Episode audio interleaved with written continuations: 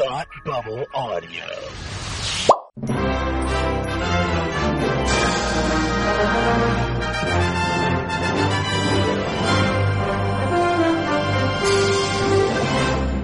Hi, and welcome to Academy Rewind, the fortnightly podcast where we take a look at the Oscars from years past. I'm Tim, and with me, as always, is my man who believes that somebody was robbed. It's Palmer. How are you today? Kristen Stewart. Kristen Stewart was robbed. Was she? I didn't. Who Yes. stole her? Who stole her purse? Uh, Jessica Chastain. Oh, Her nice. purse contained an Oscar that she that she deserved more than that person. I don't. Okay, we'll we'll talk about it later. Um, Palmer, we are here to talk about the 2022 Oscars, uh, and we are joined and because The Oscars of years past, eh? Yes, yeah. Well, days past, um, long past, your past, even. All right. Um, so, um, but because it's the 2022 Oscars, I thought it would be fun if there were two extra hosts for us here to round with. Sweet, I can take off. Yeah. Okay. Bye. Thank God. Whew. Okay. Everyone, he's gone. All right. Well, back as always, as she always is for our Oscar wrap up. It's the nice tradition we have on the show. It's Lisa from I Love That Movie podcast. How are you today? Hey, doing well. Excited. Uh, you know, I won't add any more about this, but it was very exciting this year for lots of reasons. Um, and excited to be back and to talk about it. Well, He is isn't that- obviously talking about Zendaya's clothing choice of dress on the bottom, tux on the front. hmm Exactly. Now, Lisa, I know you know our next guest, so I'm actually going to give you the honors and have you introduce him. Oh yeah. So, um, our next, our guest, he's a newcomer to this, um, this, wow, I'm doing really well at this. Um, a newcomer to the Oscars episode, but say hi, Jeff. Hi, Jeff. Hi, Jeff. Jeff, you are new to our podcast. Tell I us am. about you. I'm Tell us where the people find you on the internet. What do you do for life that is outside of your job and stuff? I So want to talk I am, uh, yeah, nobody wants to talk, nobody wants to hear about my job, trust me. So I am a singer songwriter, uh, who also, I am on two podcasts. Uh, one is not, what did you say, fortnightly? fortnightly every two weeks. Even though our podcast actually comes out every three weeks, we just never I just, I've just never intro. heard, I've heard fortnight, but not fortnightly. That's just chef's kiss, man. Yeah. So, so I'm on one uh, that's about John Mayer. Don't laugh. Uh, there's a, that's the most successful podcast I've ever been on, and that is insane to me. Uh, but John Mayer is very successful as well, so it makes sense to me. it, the more niche your your subject is, the bigger the Mhm. audience ends up being at. Basically, so that one I'm on whenever. There's no real timeline on that. I'm on another one called Current Gen Podcast. That one we mo- mainly talk about video games. I'm the movie guy, I guess. You know, I'm, but nobody really wants to hear me talk about Coda. You know, like they want to hear about This the is true. titles and stuff. They want to hear you So- sign about Coda. That's they want to see you sign about it. But That's- it is a. YouTube podcast too, so I do have to use Yeah. the digital background sometimes on there to, uh, you know, because nobody wants to see my dark kitchen. Yeah. Um, so, so uh, yeah, I, I have a lot of fun on that. That one is weekly and on YouTube. Uh, the Current Gen podcast. I just started doing 10 second movie reviews on there just for jokes, and it, it is literally what it sounds like. It's just you know stupid 10 second reviews of movies. Like I try to do actual criticism stuff, but it's mostly just dumb jokes, and it looks like it's done by a high schooler. Like it's like a slideshow basically. It's it's That's kind of fun though, in its own way. Yeah. I I like it's that. very challenging. It's very challenging too because you'll like be like, el- I have to cut this joke that's so like perfect for this. Oh well, That's good. Your elevator review. It's like good. Like if you you're only going one floor, how much how much can you get in? Yeah, exactly. Yeah, I love the challenge. that's good. I would like to point out, out of all four of us, Jeff's is the only background uh, in which he'll get murdered at some point tonight if this was a horror It, movie. it does Yeah. look very like, uh, what was that movie? Searching or whatever. Yeah, Unfriended, uh, searching. unfriended. Yeah. What's Yeah. the other one that? Uh, ah, there was another one that they did uh, during uh, like quarantine. oh, during the shutdown, where Yeah, they, that was like so good. exorcism. Yeah, that one was so Oh, that good. one it was was like an hour. That Oh, was. man, that was Yeah. great. But Yeah. yeah, there's there's a door That- closed door behind me. If that opens, oh my god, please tell me. No, it's open already. Like it's fine. oh no, it's Ghostface. All right. Um, all right. Well, let's talk about the 2022 Oscars. Uh, this format is going to be different from years past. Uh, we're going to strictly talk about the Best Picture nominees and the winner uh, in this episode, and then there will be another episode in which we will generally talk about the rest of the um, the rest of the nominations in other categories and you know the hosts and stuff like that. Um, for and I mean, Dune won so many awards that I mean, we basically could just talk about the best pictures and basically cover almost every category. So So, um, let us begin. We're going to go round table. I'm going to call on each of you um, as we go through each movie. Um, but because it's just Best Picture, let's start with Coda. Did Coda deserve its Best Picture win, Lisa? I have not seen Coda. Sad face. Yes. That's like the What? one I thought you that I did. didn't get to. I still praised it because I thought, you know, that moment at the Oscars was very moving. But nope, I haven't seen it yet. So I'm gonna have to pass to the next person. Starting strong. Great, great content. I know. Yeah. Jeff, take it away. No, I didn't see it either. No, um, We know Jeff saw it, so all of us just like didn't see it. That would be hilarious. that would be funny. The one movie. the one movie. Yeah, I've seen Coda twice. Well, I've seen them all twice, but um, I Coda was definitely the one that I was most eager to revisit twice. So I think your question was, did it deserve to win? And in my opinion, you know, yes, that's silent like this. Mhm. Uh, in my opinion, yes. I mean, it was my second favorite to be nominated. Um, and I just feel like, I mean, there, there are certain things about the the movie that come together so beautifully, like the uh, the the way the family's written, that that dynamic, and it's how it's not just about. Yes, that's a big part of it, but it's not just about being in, the deaf community. You know, it's about their hopes and dreams in their own lives and stuff, and like how they conflict with each other because of you know deafness or whatever. And uh, I just love the script so much. It's just every time I start the movie in the first five minutes, I'm reminded that the script is brilliant, and Mhm. um, so so the fact that it won that award is just uh, perfect to me. Um, so yeah, I, I mean, I love the movie so much, and and it, and, and it was definitely the one that I you know aside from there's another movie we'll discuss that I've watched way more. But aside from that movie, this Mm. one was one that I was like, I, I mean, I, I have to watch this again. That movie just made me feel so um, such a range of emotions, Mhm. so much, so much belly laughing and like ugly crying, just back to back, dude. It's so good. That's great. Uh, Palmer. Well, I'm going to be honest. I didn't see it. Uh, Dune What? is like 14 hours long. Licorice Pizza is like a thousand hours long. Like there's just no time.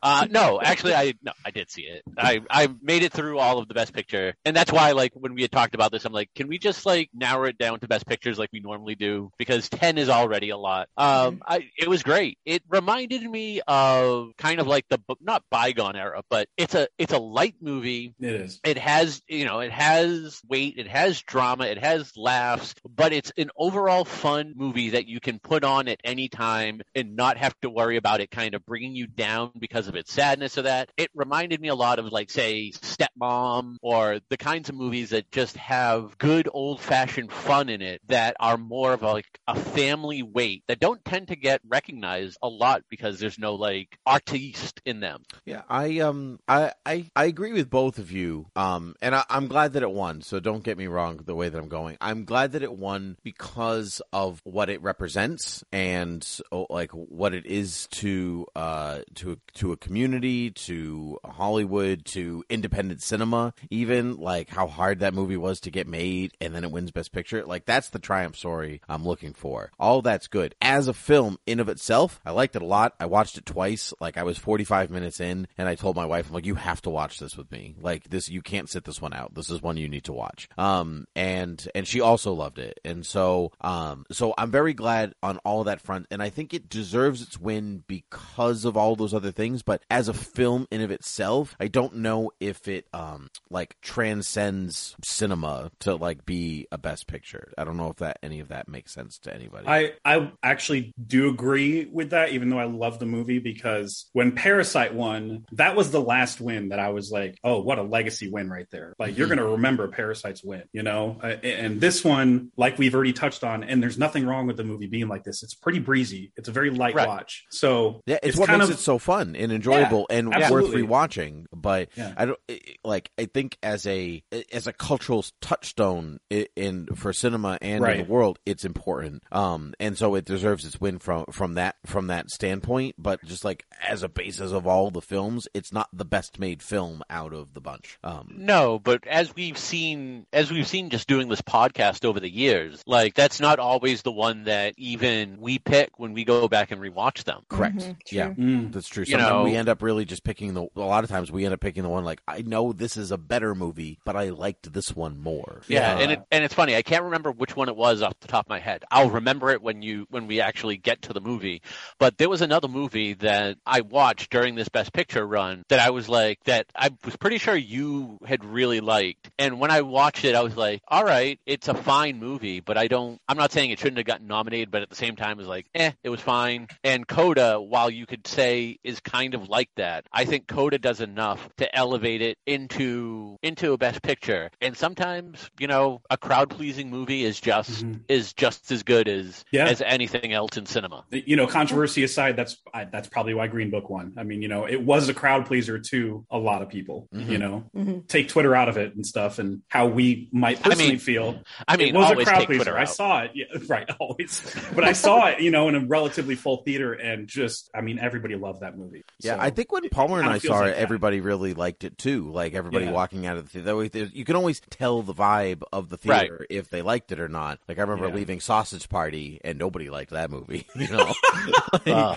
you remember that? I had a totally different experience with that movie. I don't, oh my gosh, the theater was My theater packed. was losing it. Ours uh, was not. Our, it was packed. It was the first show on a Thursday That's or so whatever, crazy. and like it started, like the hype was at the top, Yeah. and as the movie continued to go, you could feel the balloon deflate the entire movie. Oh, it was no. wild. The Yeah. movie just went on too long, is what it was. No, yeah, thinking back on the movie, I mean, I had a good time Yeah. in the theater, but thinking back on it, I'm like, oh, that wasn't very good. And and as the Oscars pointed out this year, you know, animated movies are just for kids anyway. Um, yeah, they did kind of, they did kind of say that, didn't they? I Yep. missed that. I saw that all over Twitter. Like, did that? When did that happen? During when the they presented when- the animated, yeah, I yeah, don't know with why the, I with missed the three that. princesses of the live action adaptation. Yeah, they were like, and the winner for best animated movie, which is really only for kids, but adults have to endure it, is Encanto. oh yeah, they did say Wow. that. Yeah. Never mind that Flee was nominated. Yeah. Oh yeah. Very adult kids. movie. Yeah. Well. Well. I'm I'm glad that we're all basically on the same page except for Lisa on Coda. Um. You know. Yeah, I can't believe She Lisa hates hated it. She hates Yeah. it so much. Yeah. all right. I remember her saying, like, I refuse to ever watch this movie. It was weird. Anything on Apple TV, it, I'm just I need to get that subscription. It's not. It's it's it's. I think it's perfectly priced at this point. When it started, I was like, how can I justify this cost for one movie and two shows? But I feel like their library has expanded. So I mean, Here- okay, I need yeah. to Here's give it a yeah, here's what you do, Lisa. Go out and buy uh Apple product, Oh, I have an Apple TV too. Is the No. dumb part? a new one, because then Oh. they'll give you a free year, Apple a year TV. for free. Yeah. Wow. What Yeah. if I like already have it? And Yeah, I got an iPhone And- for work, and they gave You me. could a have year. already have it, and you think you've just not been taking advantage. Of probably. Yeah. That sounds like something I would do, to be honest. and then before the 30 days is up, return the Apple product for a full refund. Okay. You And be like, no hope All for matter, Apple TV, yeah, just for Coda, it's worth it. Coda and Ted Lasso, and yeah. and the tragedy of Macbeth, Ted Lasso. I know that I haven't seen that Great, either. you've cursed the show, Tim. Yeah, It's a podcast. That's what happened at the Oscars.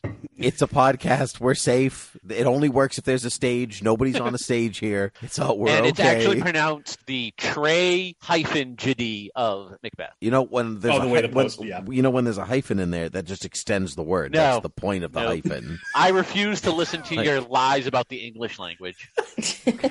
Okay, okay. Um, let's move on to King Richard. All right, shall we? Um, does anybody see King Richard? Let's start with Lisa. Did you see this one? no, no, I did. I did.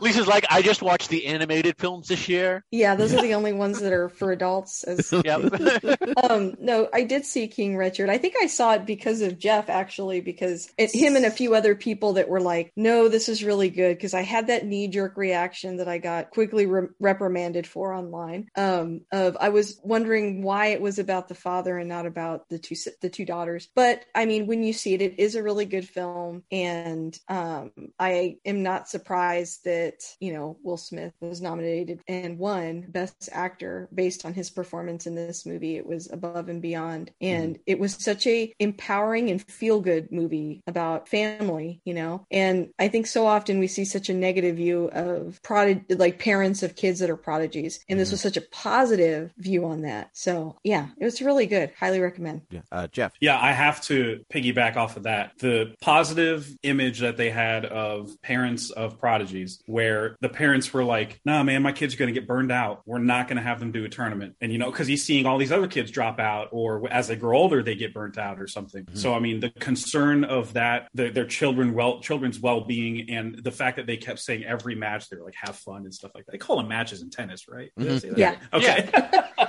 but the fact that they were like have fun and stuff, emphasizing that, and it's just it felt like a different portrayal of of the because we've seen a million movies like this, you know. I mean, uh, so so it's, it is like a coda in that sense where it's like feel good and light, but honestly, the the script and the performances are just really great to me. Um, and and yeah, I, I agree that Will Smith deserved that award if something else hadn't happened first, you know.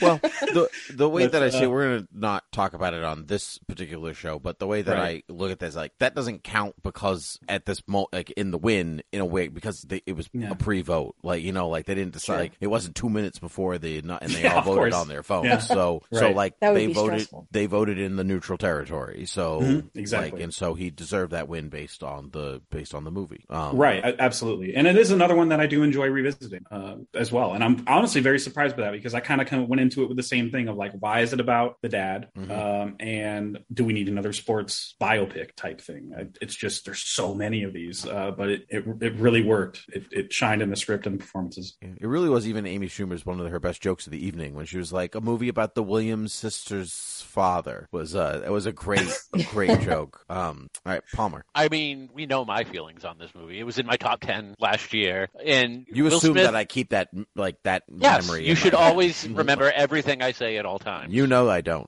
Who I, you? I do know this. Deliberately, we don't. yeah. Um, no, it was it was really good, and I I heard the criticism initially before I saw the movie of why is it about the dad and not the Williams sisters? And yeah, he's the he's the title character, and he's he, he's shown to be kind of like their driving force into sticking with tennis. But I also think it's about them as well. Hmm. So so I like that criticism to me is a little bit muted by people who are saying it that haven't seen it. Right. And also the Williams sisters were heavily involved in the movie. Mhm. Yes. So it's not like, you know, it's not like they were like just cast off. Mhm. Uh, that being said, like I I'm happy that Will Smith won the award for it. And out of the people nominated, he definitely should have won over everyone else. And what? Andrew Garfield was my favorite performance. Same. Yeah, I I know, think Andrew I Garfield thought should have won. he yeah. was like win. normal, you are wrong, Jeff. It's all right. It's okay. It's okay.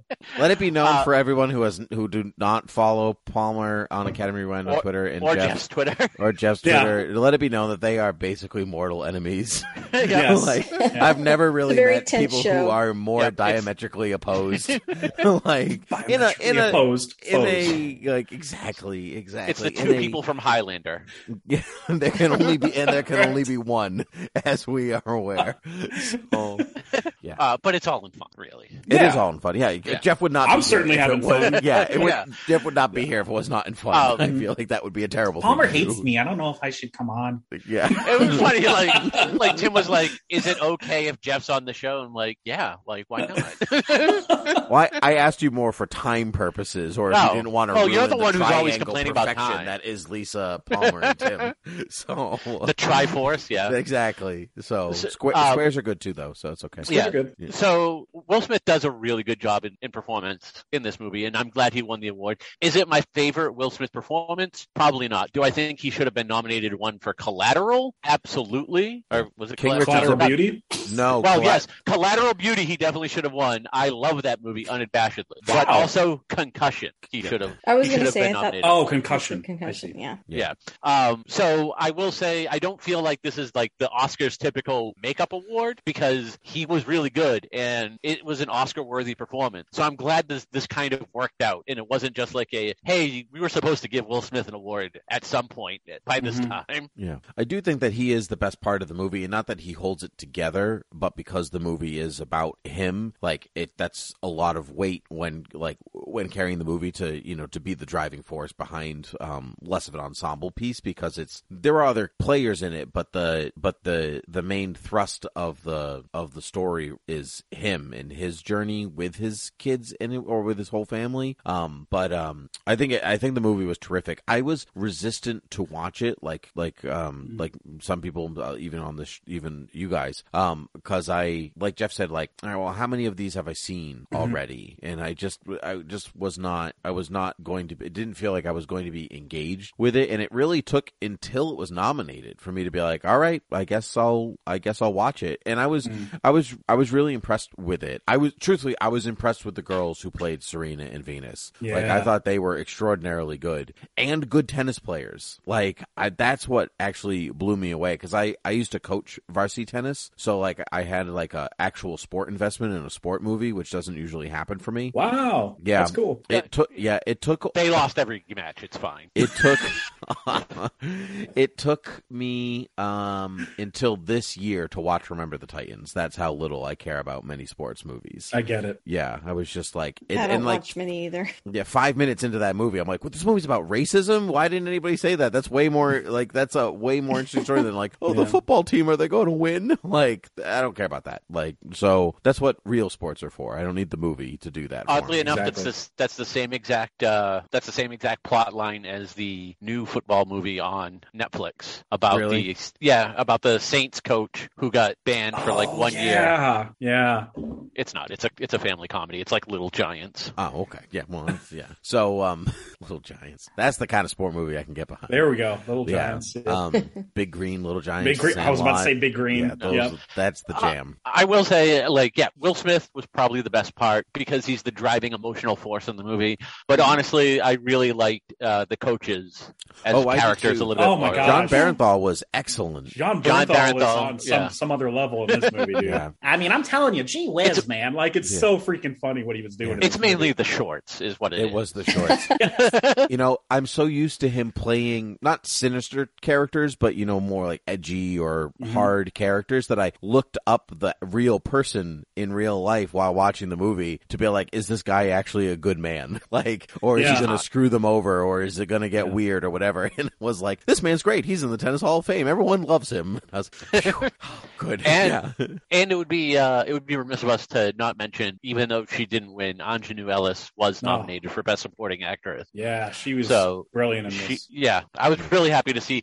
I don't know if she should have won, but her definitely should have gotten nominated. So I'm very happy that she was recognized. Who did win? Who did win Best Supporting Actress? Remind me. How do I not remember now? Yeah, see, Uh, it was a to keep- person in a movie. It was a person in the movie. I it's can hard, confirm that. It's hard to keep them all in your Yeah, head, and I don't It's have the true. list open. Uh, for some reason, all I can think of is Coda now. I don't, I Yep. don't know why. Keep talking, and I will find out. No, because Troy Kotsur, because Troy Kotsur won for supporting. Coda, yeah, he won for actor. Coda. Yeah, and and he's a actor. Yeah, I know, but I don't. Timothy. But Marlee, but Marlee didn't win for. um Oh, it was uh, it was Ariana DeBose for. Oh, West that's Side Story. right. West Side that's- Story. yeah. How, How dare you, Tim? How the dare only good part about West Side Story. You, how dare you? How Oh, dare me? How goodness, dare you? wow. Yeah, West Side. We'll get to West Side Story. Oh, we're actually coming up to it right now. West Side Story. I'm I will say one last thing about King, King Richard, if I could. Uh, the uh, Yes. the part of the movie where I kind of moved my opinion from it's decent to it's actually really good is the scene where uh, the guy comes in. He's a familiar actor, but he, uh, you know, uh, John Bernthal invites him in, and he's like, "I got you a three million dollar deal, and it expires tonight or whatever." And when uh, Richard was like, "Don't talk to me, tell her on it," you know, like, and, and when th- that's when it really shifted to uh, uh, Venus, uh, you know, Mhm. like the movie be- became hers. Like, really, it's it's about her at that point. It's her match after that. That's the focus. Uh, Yeah, you know, I agree with Richard's that. kind of just standing that- around. Uh, so I mean, I just love the movie from there, pretty much. That's good. That's a that's a keen observation on the narrative shift because it, it Mhm. is really su- it is really subtle. Um, and it Was really- that was that Dylan McDermott who played the? no, it was No, some he's guy. sit- from, he's, he's from like The at the- Office and bit parts and stuff. I Okay. can't Yeah, no, remember the- what his name. he's sitting at the uh the ta-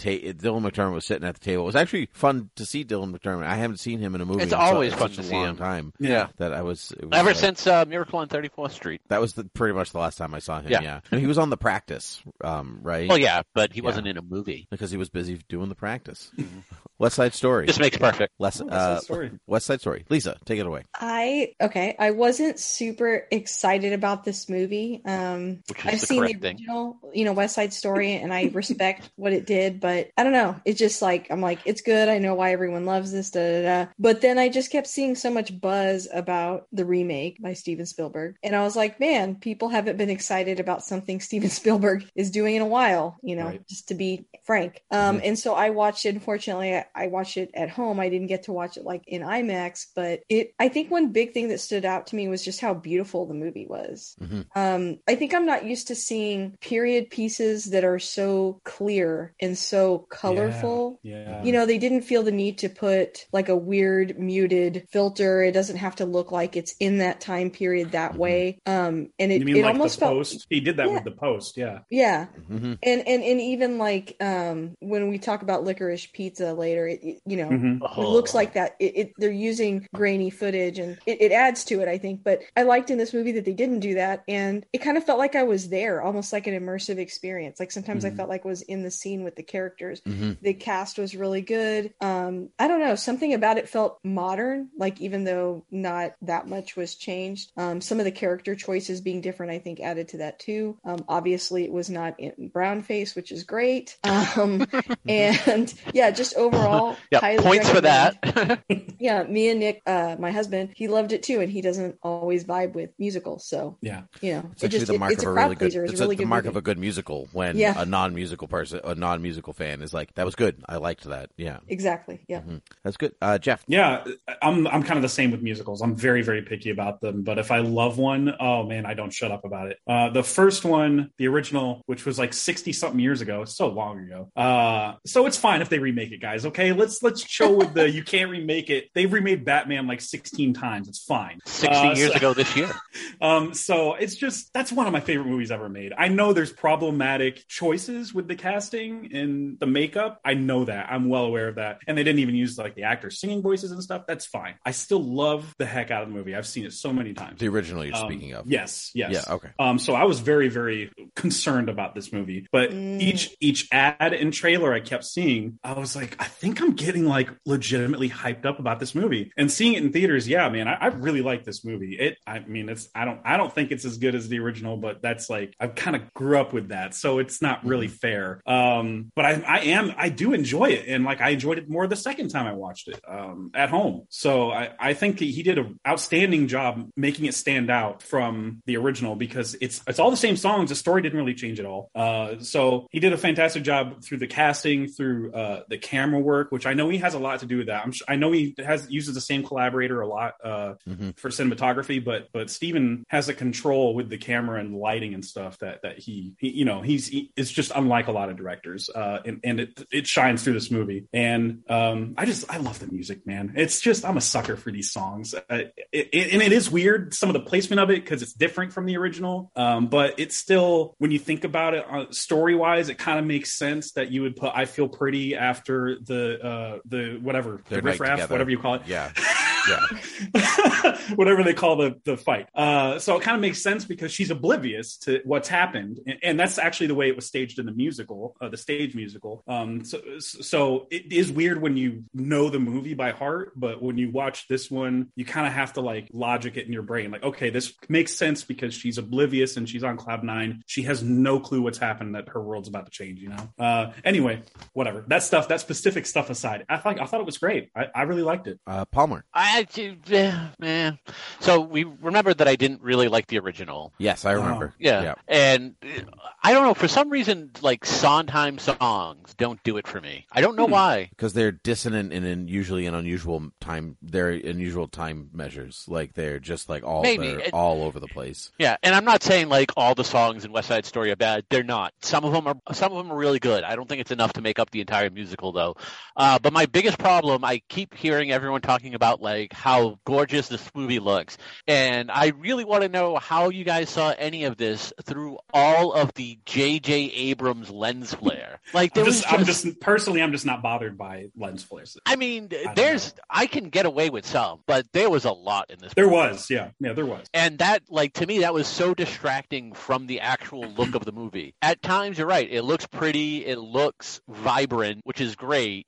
There's, um, there's an unrealistic quality to the the overall look that kind of bothers me, and it bothers me. It crops up a bit in in both uh, Spielberg and Lucas movies. Like it really bothered me in say the last Indiana Jones movie. There's just a sheen over the entire movie that that takes you out of it being realistic. Um, realistic Indiana Jones. Yeah, I, I mean- fi- yeah, but Indy is right. It's not realistic in the first place. But I do it- understand what you mean about Indy Four looking different than the first It- three. Yeah, it just makes you very conscious that you're not watching like you're watching something other than other than realism. It's weird. I know movies suspension of disbelief, but there's some things that can suck you out of it and for me this is a big thing that does when when movies kind of have that sheen to it, which I attributed originally a lot to when filmmakers first switched over to digital only. Yeah. Um, and so there was that. But that being said, uh, DeBose was really good. I'm happy she won. Uh, the person who played uh, the Juliet character, Rachel Zegler. Rachel Zegler. Oh, I Maria? really- yep, Maria. She was really good. Uh, Ansel Eg- Elgort can, you know, burn in hell, but Okay. I thought like I kept hearing that he was mediocre or bad, and then each time I watched the movie, I'm like, this guy has good vocal control. Like it's I like his voice, and I Yeah, didn't. He's not as strong as the rest of the cast. But no, I agree with that. But he's sure. not. he's, He's not a he's- distraction the way that other people can be in musicals. Where Some, you, sometimes, yeah, he's not Yeah. like Russell Crowe in Les Mis, where you're like, "What are you doing?" Hey, Yeah. Russell Crowe was great at Les Mis. I'll Okay. fight you. Uh, okay. Um, I, I actually think it's more. I think it's more like Emma Watson in Beauty and the Beast, where like Yeah. she's did that in- clearly not a trained singer. She's auto tuned out of this world, and not like that. Beast is Dan Stevens is Beast, is- but his voice was already altered because of being the Beast, so it Yes. doesn't stand out the same way. But Mhm. like you know, Josh Gad and um, Luke Evans were like they're Theater trained, trained. they're Yeah. theater trained singers, and the the marked difference is absurd. In the I didn't find Ansel to be out like of the No, I, I think in, in the same fact way. they they tried to make sure the performances stayed true to being a live performance as much as they could. They, I don't think they did it. They shot them singing live. I'm saying in the studio. I don't. I which is didn't good hear because that never works out well. Uh, right, I- and I don't. I don't. I don't hear. My ears don't hear. Having been in the studio like a lot, I don't hear pitch correction where it was totally obvious in Beauty and the Beast with Emma Watson. It was like they're just abusing a pitch correction here. It sounds awful. Like Mhm. uh, in, in this, I didn't hear that as much. So I, I, No, I 'cause actually did I- like that. I think because they're all most of them are. all- I mean, I think Yeah. all of them are trained. Like you can tell. Right. Like Rachel Zegler is like like that's a that's a real Yeah. voice. That's Yeah. not that's Yeah, not I sing in the shower voice. Yeah, and Debo is from Broadway, or at least from the theater. Yeah, Um, but like Ansel to me, just even the just the way he carries himself in the movie, like yeah, his singing isn't that bad. I've seen worse in Mhm. movies that I've liked more. Um, Cyrano is a good thing like that. Like Cyrano has Oh, a bunch yeah. of people Yeah. who not carry a tune that well, Right. but I like them better. And Ansel just carry like his entire character in this movie just seems like basic, basic white guy. and as far as Emma Watson in Beauty and the Beast, Lisa is the only person I like on the show anymore because Emma Watson is a national treasure in Beauty and the Beast. How she did not win every award that year is beyond. You know that she's I not from don't here, really- right? Like Beauty. She's a national and treasure where she's from. Yeah, she's I didn't really like that. remake. Yeah. Quiet, Lisa. I, I had a hard time sitting through it. I was like, did we need this? I don't know. Yeah. No, But- we did not. I feel like with Ansel, don't you think it's more of, You know, of the him as a person. controversy. Yeah. Yeah. Oh yeah, absolutely. And- like that's why so- I think he can burn in hell. Like Pe- there's people nothing on- he did in this movie. people on Twitter saying their performance is bad? They're embellishing because they don't like him. Correct. Yeah, Understandably. it's But- informing their opinion of the movie. Yeah. Exactly. Yeah. Yeah. like I wouldn't say he was horrible. I thought he was. I honestly thought he was generic, and he could have easily been replaced by anybody else. Yeah, I, I wish he stuck to his guns with the Broadway casting and just cast somebody from Broadway in that role. Because Yeah, he with felt- Riff it worked. Like Mike Faist, I was going to talk about Mike Faist. actor. Yeah, he Yeah. should For- for have best been supporting actor. nominated. He Right. was outstanding. Like Eh. Ariana DeBose, like we've talked about. Like I mean, just Yeah. so many Broadway people that worked in this movie. Which is kind of like- weird because I, I don't think Steven Spielberg would have gotten a note from the would have gotten a note from the studio saying no you need to cast uh No, you need to cast a known person Right. And it's Um, not like he brings in a lot of money or anything. I don't know. Like, I don't feel like anybody was like, oh, this is my favorite actor. It's a really big name. Mhm. Yeah. yeah, no, not at all. Bring a You're bunch right. of people Yeah. to the theater. It's like, wh- I why? mean, to be fair, like I know the difference between the two, but I still kind of always confuse him with the kid from Kingsman. So, like, he's Oh, just an interchangeable. Taron like- Egerton. yeah, Yeah, He'd have been Ooh, too I old now, but he would have been better. Yeah, I, I was gonna say, Yeah. Have has he been in a musical, Karen? Because I, I feel Yeah, like I've heard him He was- he was Rock- Yeah, Elton John. Oh yeah, yeah. No, he would have been better. Yeah, Yeah. he's got a great voice. Um, just to, so, so I can voice my opinion. Um, No, you're not allowed. We're moving on. all right, I'm going to Yeah. mute. I'm starting my own Um, podcast talking about how Emma Stone is great. You mean Emma Emma Watson? Stone Emma is Watson. great. Emma Watson. Emma, Emma Stone. Eh, She is great. She's yeah, she is good. she's fine. Yeah. Except in La La Land, but still. Nope, she's great in that too. Yeah. she needs better vocal control, but she is good. Um, but um, uh, I loved West Side Story. I think Spielberg like really low key made one of the best movies of- of his career and didn't get a single award for it. I mean, he's got plenty of awards. It's not like he like needs more of them. I'm like, oh, that poor Steven Spielberg just needs some Yeah. recognition. One of the greatest filmmakers of all time needs needs more recognition. But like I I on this podcast have said for years that like the last 20 years of Spielberg he's been coasting like Ah.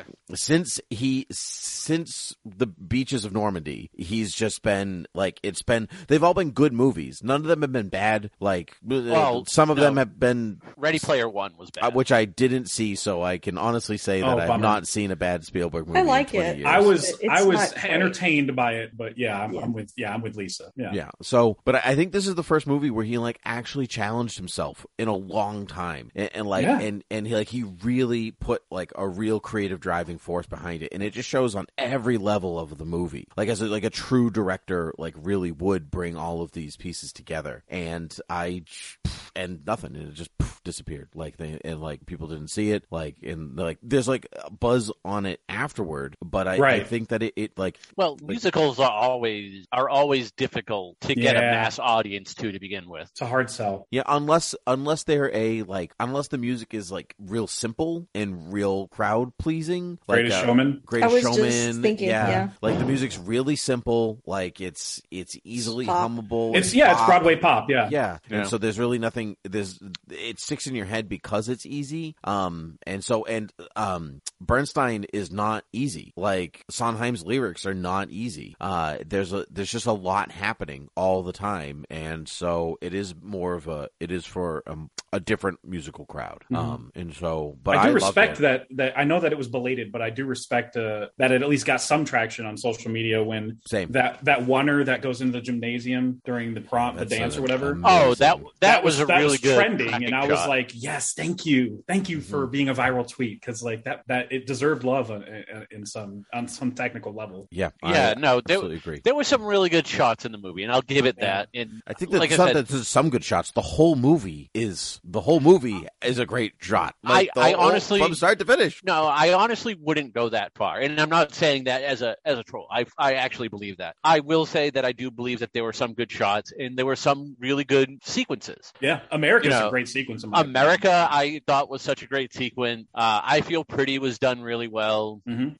and again, like, and th- unfortunately, like those are really the only two that I rem- like. Those are the only two bits that I remember from the movie, either this one or even the previous one. So it's hard for me to really say. Oh like. man, that's a bummer because I thought Cool was really well shot too. Cool is Yeah. great. And, and I just mean from like where the camera is in relation to the Mm-hmm. choreography. I don't Yeah. necessarily mean look at that shot. I just mean like no, it's Yeah, the movie. Yeah. the, everything in Cool plays really well, and I Yeah. like the shift in in what it's about too, Yep. and that, that it's really different singer. Mhm. yeah, mhm, Yeah. yeah, You're right. So, But I will say, like, I still don't feel, I still don't feel like, like Tim does that Spielberg's been coasting for the last 20 years. I think in the last 20 years, he's made movies that I think are better than most of his catalog. Uh, Bridge of Spies. I I even like, love that movie. I do. You know, I like yeah, the post. that was good. and as far as like him not getting any awards for this, he only gets awards for movies set in World War II. It's, it's true. So you should have moved the Like- timeline. Should have Yeah. moved the timeline. look, when I Wow, say I Spiel- didn't realize West Side Story was actually about the Battle of Nuremberg. Yeah. well, the thing about like so Spielberg coasting doesn't mean that the movies are mediocre. Like uh, like I said, No. they're all good. It's just that he like he Well, knows right, how but to I make think they're those movies. better. Like he like you know what I mean. Like he's honed the craft of what those Yeah. films are. The Post, Bridge of Spies. Those like I mean, Adventures of Tintin. like, you know, like those. that are- was a that was an expansion for him. I Yeah. like that a. Yeah, little bit. It yeah, didn't get yeah, enough love. T- yeah, it did not get enough love, but I don't think it is in like his top caliber films either. Right, yeah. Um, so, but I think West Side Story is like West Side Story is his Raiders, Jaws, Close Encounters, Schindler's List, Jurassic Park, West Side Story. Though, um, that like that is his like. Yeah, it's in the conversation. his, like yeah, absolutely, and it, it. I hope that it will continue to be. Um, let's talk the power of the dog. Um, I have a dog at home. She's lovely. She's very, Very powerful. powerful. She Yeah. controls all of our lives. Um, That's what I've been looking at. If you're curious, like I know we're not filming this uh, for for whatever YouTube or whatever, but Mm-hmm. if you see me like looking around, it's because my dog is. Oh no, my just- door, my door's moves around a closed, so that doesn't happen. I had a meeting on Zoom the other day, and like she like started to scritch herself, and the person Yeah. I was meeting with was like, "I hear a dog," and I was like, immediately like the meeting was gone, and it was all about the dog. Um, That's so power. the power is is good. Uh, Lisa, let's. We've already talked about Power of the Dog on a previous episode, but Lisa, recap your feeling on, on Power of the Dog. Um, it's bleak, y'all. Yeah. What? um it's it's a i i found i had a hard time watching it let me say that not because Understand. it's not well made but it is difficult to get through i think emotionally and i remember back when i saw it i had a conversation with somebody that um you know who identifies as you know he's a cis gay man and he said that he didn't like the idea of he felt like there's too many hollywood movies where gay men are like cumberbatch's character where they have like this evil sadistic side and they're so tortured by their sexuality that they're being cruel and he kind of didn't like that Mm. because um and and he says he feels like a lot of times the academy picks movies like that for gay representation like very negative sad tragic that kind of vantage point. And i was like yeah i kind of agree with that. Um that being said, I thought that the performances were really, really good. Um, I thought it was directed very well. Um, I really love Jesse Plemons' character. There's a scene where he says something like, "It's really nice not to be alone" uh, to Kirsten Dunst, and I literally like cried. Like it was just such a sweet moment. And Kirsten Dunst, by the way, phenomenal in this film. Yeah. Incredible performance. Like just blew me away. Like wow. Um, so there's a lot to like. I think it's just not a movie that I'm like, oh, I can't wait to feel all those emotions. Oh again." yeah, yeah. know? No, So it's not. Um, I was kind of secretly hoping it didn't get Best Picture. Oh, um, I was. I'm with you on that. I'm gonna be honest. but go ahead, Jeff, tell Jeff. us more. Yeah, You- tell us more. Well, eh, the only reason I say that I actually rated it like I'm on Letterboxd and stuff, so I actually rated this like four out of five stars because I think this is a really good movie. It's just best of the year. I was like, get out of here, dude. There's it's Mhm. way too subdued for a best of the year award, uh, in my opinion. have you Uh, seen the Oscars before? I know. Is- no, is this your first- I was like, Yeah. it's good, but it's just so quiet. no, it wasn't. I thought it was good. Um, so I mean, it's kind of the same thing for this one. It's another Nomadland situation where I thought it was like good, and the story made me think like for many weeks after, to the point where when I was sitting down for my rewatch, uh, I was really eager to watch it again because now I knew where the story went. There was like a good Mm. thirty minute chunk where you're like, okay, they're uh, they're doing stuff. I, I don't understand what's going on. Like what? Like they're hanging Mhm. out now. What what's happening? Like Why? really- Why are they just staring off into the distance? yeah, doesn't just that, mountain look like a dog? No, it doesn't. It looks like a mountain.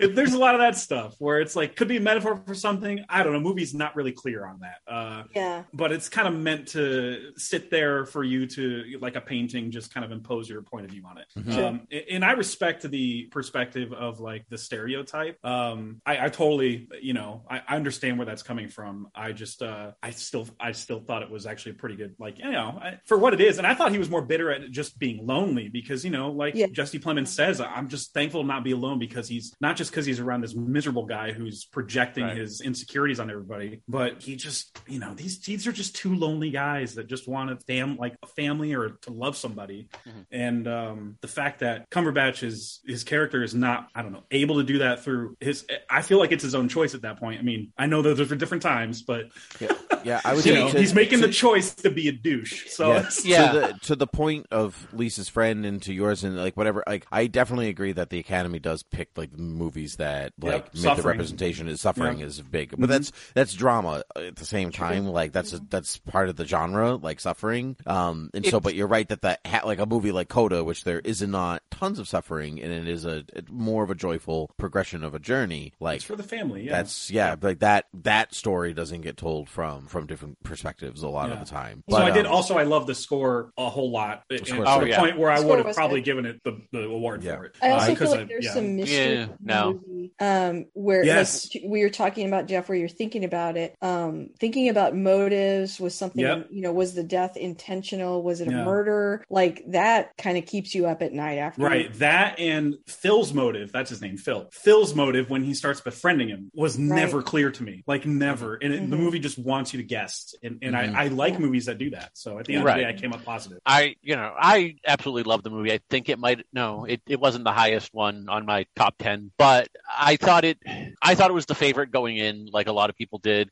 I thought it might have won if it wasn't Netflix. Yeah. Uh, I really like, I really love Jane, Jane Campion stuff. Mhm. Uh, I really love the piano. Uh, and as far as, as far as like the Academy always seeming to, to nominate this style of movie with gay characters, I think it's a lot because right, wrong, or indifferent as far as nominating them go. There's just a lot of, there's a lot of movies that are coming out based on being gay in times where it wasn't okay to outwardly be gay and how it could, like how physically and emotionally it could really affect you to the point where you would be a completely different, you could have been a completely different person if you were able to live out in the open the way you wanted to. And I think like that's the point of these things. It's not so much to like make them look to be the evil person as much as look what we did by suppressing these people for so long that, you know, could he, could Phil have been a completely different and likable person if he was gay in a different I time? mean, I think the movie was kind of alluding to the fact that he could have been. He was capable of that. When Right. Mm. when uh, Kodi Smit-McPhee's character gave him the, uh, he was like, "No, I got some, I got some rope. Uh, don't worry about. I'm totally gonna, not, I'm totally not gonna kill you. I'm gonna give you some rope." Right. Uh, Which was a weird comment to say. or some hide. I'm sorry. Uh, Yeah. When he said, "I'm going to give you some hide," and he was truly touched, and he was like, "I'm going to turn over a new leaf." You know, Yep. I was like, "This Mm. guy, see, he's he's capable of it. It's Yeah. in there." You I know, think it's I just need to and see we didn't we again didn't because see I it. read him as just like I don't know. Oh, it's easy to it's easy to do narcissistic that. Like. I can I can definitely like- see your point of view. Yeah. And there are Yeah. times I do. there are times where like a character in my mind just does something at some point and I'm just like I don't care if he's supposed to be redeemed at the end. Screw him. So I can totally get that feeling for any character. yeah. Uh, and then also, you know, it had it had another what three nominate. You know, all the actors got nominated for it. Mhm. Mhm. Benedict Cumberbatch, Kirsten Dunst, Kodi Smit McPhee, the guy from Game Night. Why do you hate Jesse Plemons? I don't. I love him. He looks was like in, like, three Damon of my got stung top by a 10 bee. movies. How do He you really hate does. him? Yeah. The guy, I know. He was in who three of my stole top Mike, 10 last uh, year. Mike Faist uh, nomination. That's that's how that's who he is to me. Yeah, the guy who stole but Mike Faist I- nomination. I, I just remember when we were doing our episode, like I was blanking on his name, so I was like the guy from Game Night, and now it's just an ongoing joke. But they was they all gave some man. really good performances, um, and it was just it was too bad that the biggest controversy out of the Oscars was how disrespected uh, Kirsten Dunst was when she was called a seat filler. Like that, that was a just- bit. I it was. Yeah. Okay. I know. Okay. Like I can't believe anyone got upset over that. I know. Like, No, people were my God, legit like because especially because they were blurring what was a bit and what wasn't anymore at that point. That they were like, oh, oh, Amy Schumer is legitimately calling her a It- seat filler and it's easy her. to and- tell what was and what wasn't a bit. If the audio and video cut out, it was not. God. right, right. Yeah, no, I saw it a lot on TikTok, and I was like, TikTok, I'm about to delete this app. Yeah. so frustrated. Just Yeah, bad no, that takes was- from bad takes from kids. That's Yes. And, it was, and you know what? It was it was a funny bit because like Jesse Plemons just really like sitting there. He's like, you realize that was my wife. He's right?" so chill about it. Yeah. yeah, like like he's he is good. Like he can do straight comedy. I'm not look. I'm not going to say he could be the next like Philip Seymour Hoffman, but he's got the build for it. I, I think he has the acting That and the chops to be one of the best. Like he he is he he was my favorite part of the movie. Um, I Game night, yeah. yeah actually game Oh, night. wow. Yeah, he was one of the best parts of game night. But um, really is.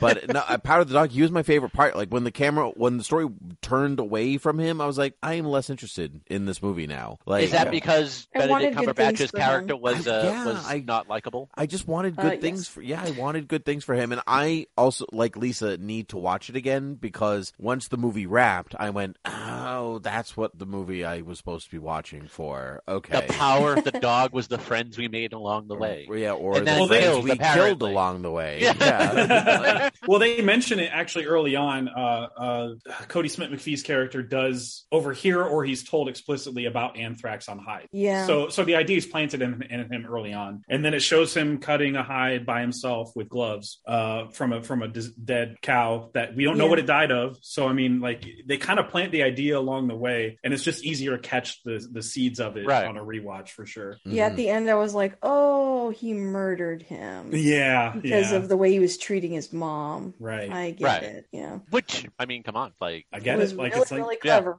you got to. Yeah. it was. It Couldn't really say he didn't deserve it. So yeah, and and you know, again, like you, you're right. Like to, I would have, I would have been fine if this would have been nominated, for, if this would have won Best Picture. I think in if they would have went in the more artistic direction, this win, which they've kind of been lambasted for in the past. But I also really love uh, the piano, which is again same kind of thing. It's like it We're not here to talk about the is- piano, Palmer. We're No, here to talk about it's just- 2022 Oscar nominations. like, Moving it's on. just it's just a downer. It's you a don't downer. feel good coming out of it. no, No, and uh, it you don't made have. unhappy. Yeah, you don't have to. The best picture winner doesn't have to be a Yeah. um a downer. But I think what's so interesting about the project that Palmer and I have taken up with Academy Rewind is like looking at what has won based on what is happening in the country at the time. It's been a Yes. tough two years. We need like the movie that won. Like that made me feel good. The importance of love and family and togetherness and following your dreams and like that was good. I needed Oh, that. that's what Coda was. You know what? I switched. Yeah. I switched. Power of the Dog should definitely have won. yeah. Now let's talk about Palmer's favorite movie, Licorice Oh, God. Pizza. Yeah. Pizza. I mean, you could have said like three movies after that, and it would have been the same. I I know. Licorice Pizza. Palmer. Keep quiet. It's Lisa's turn. Lisa, go ahead.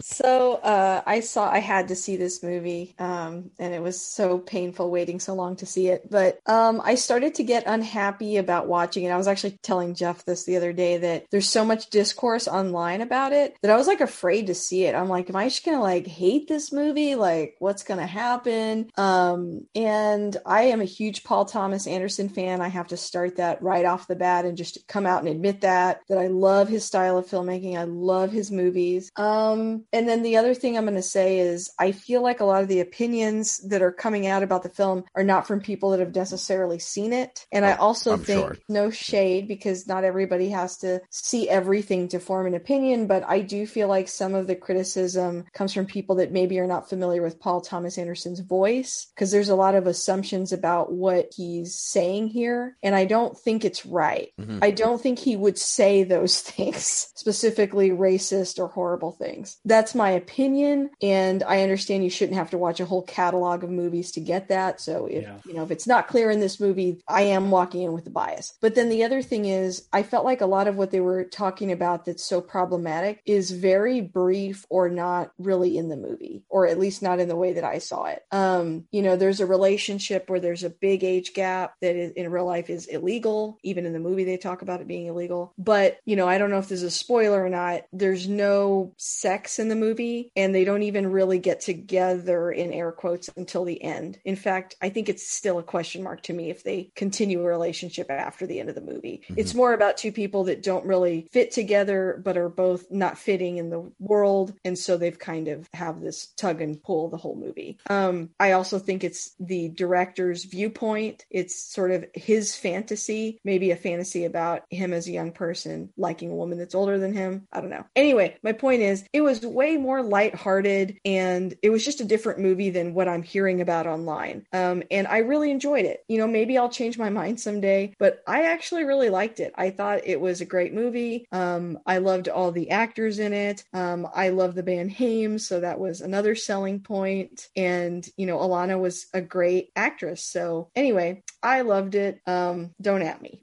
Go on to Jeff. Jeff, take it away.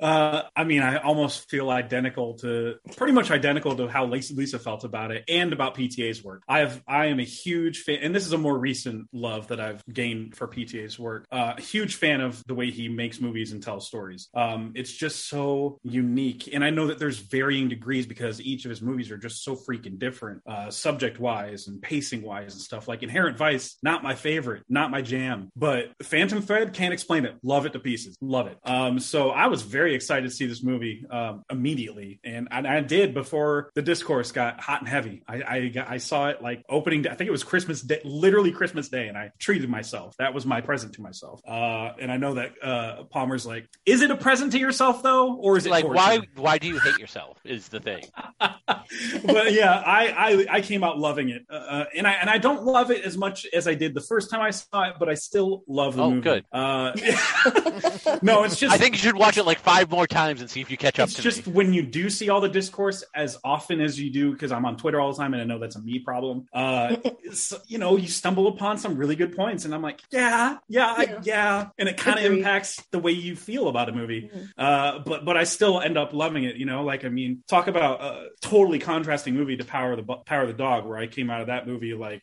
a little sad and depressed and and in, in this one it's just i know it's it, an icky relationship it's kind of you know touched on in the movie quite a bit uh but but it, i just came out like smiling. I just i had a great time with it. Alana Haim was like just a perfect choice for this and and her naturalistic acting ability is uh i mean you can't teach that. The, the way that, i mean she's she was just like a perfect lead for this. Um her scene where she's running after uh cooper hoffman's character like and he gets arrested and she's running after him and he gets that's a freaking hilarious scene by the way where the, the, the perpetrator comes out and he's like that ain't him and they just disappears and, and they just unlock him and free him but her outside the door going come on I'm like you can't teach this stuff she's such a natural uh she's so funny um so i mean a lot of the humor just really landed with me um i god there was something specific i wanted to mention too but i can't remember what it was now anyway Please tell me it was. choices. Please tell me it was Jon Peters because that was really a true highlight yeah. for me. I was going to say there was another performance I wanted to mention, and it was Bradley Cooper. Uh, he's so freaking funny. You understand? I'm going to kill your family if you mess up my house. You understand? He's so Streisand. Streisand. so ridiculous. Streisand. Streisand. Streisand. Streisand. and him like uh, in the background of a shot where Alana's kind of realizing that she's hanging out with kids, and she's like, Mhm. "What am I doing with my life?" She's having that existential crisis. I mean, this entire movie's existential, but she's having this crisis again. For her age, she should not be around these kids that are doing inappropriate things with a gas can. And like him in the background, just like shattering a glass window, and then two girls walk by, and he turns the other direction and be like, "Hey, do you guys like bagels or whatever he says?" yeah. it's so freaking funny. Uh, so when it won, I think it won best comedy for something. I think the Critics' Choice, and I was like, guys, I mean, this movie is actually really funny. It's some people were kind of miffed about that, like we should have gone to Barb and Star, and I'm like, but this movie is really funny. I, I don't know what to tell you. Uh, anyway, I loved it. Um, I don't want to keep. I could talk forever about this movie. I don't want to keep at it. Okay, I'm gonna go next because I have a similar viewpoint to the two of you, where I also Ooh. really, I also really liked it. Um, I, I do think that it, it drags in the middle, like or somewhere around the the backwards um 10 second mark?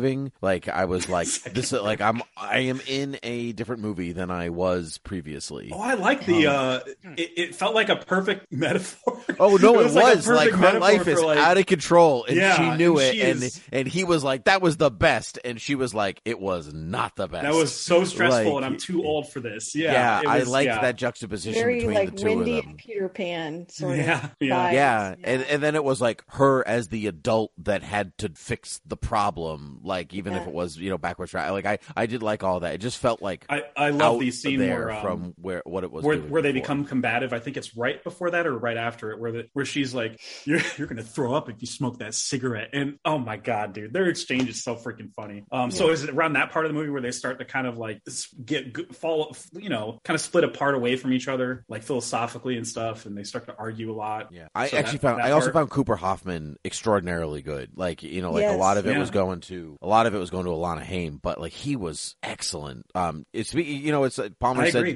the next um Palmer said the next um Jesse Plemons might be the next Se- Philip Seymour Hoffman, but like but like uh, Cooper Hoffman is actually the son of Philip Seymour Hoffman. Like so, like if anybody's going to be the next one, it is literally that kid because he be. is him. Yeah. Um, He has different sensibilities. He, it's he does. Yeah, It's- but he's a child. yeah. So Man. you know. Oh yeah, that's true. Yeah, but uh, I, I yeah I loved it. I um I, I can see where people are like, oh, this is PTA's like f- f- growing up his fantasy or is this? Or I'm like, you got to remove the, the like like uh, an author an, an, a horror author doesn't want to murder everybody. Like they're telling a story, and so like and a film director is no different than that. Like they're telling a story, like and that story doesn't always have to entertain you. It, it can make you think, or it can put you in a different perspective. But you, like, and I think that's what I think that's what Paul Thomas Anderson does a lot. Like you know, like he's not like I can't wait to mine for oil and then get killed by a bowling ball, like you know, or whatever. Like that's like that's like that's that he's making a movie, and I think that Licorice Pizza, like that's he's making a movie. Like everybody, calm down. Like like he doesn't agree with the racism. He's showing you what it was like Yeah. in the in seventies. the 70s specifically. Yeah. there's a di- there's a There difference. was like a weird being enamored with Japan, but also being so incredibly tone deaf and, and condescending at the same casually, time. so Yeah. casually and openly, without consequence. Right. And like people forget that like things were different in different time periods. And like and so and I think truthfully I I find sometimes like younger generations and I sound like we're so old and like we're like in our thirties. Like You know, definitely like are. you know, but like, you know, you are the oldest among us here, so hush. Yes, but I can still get in touch with the youths. The Utes.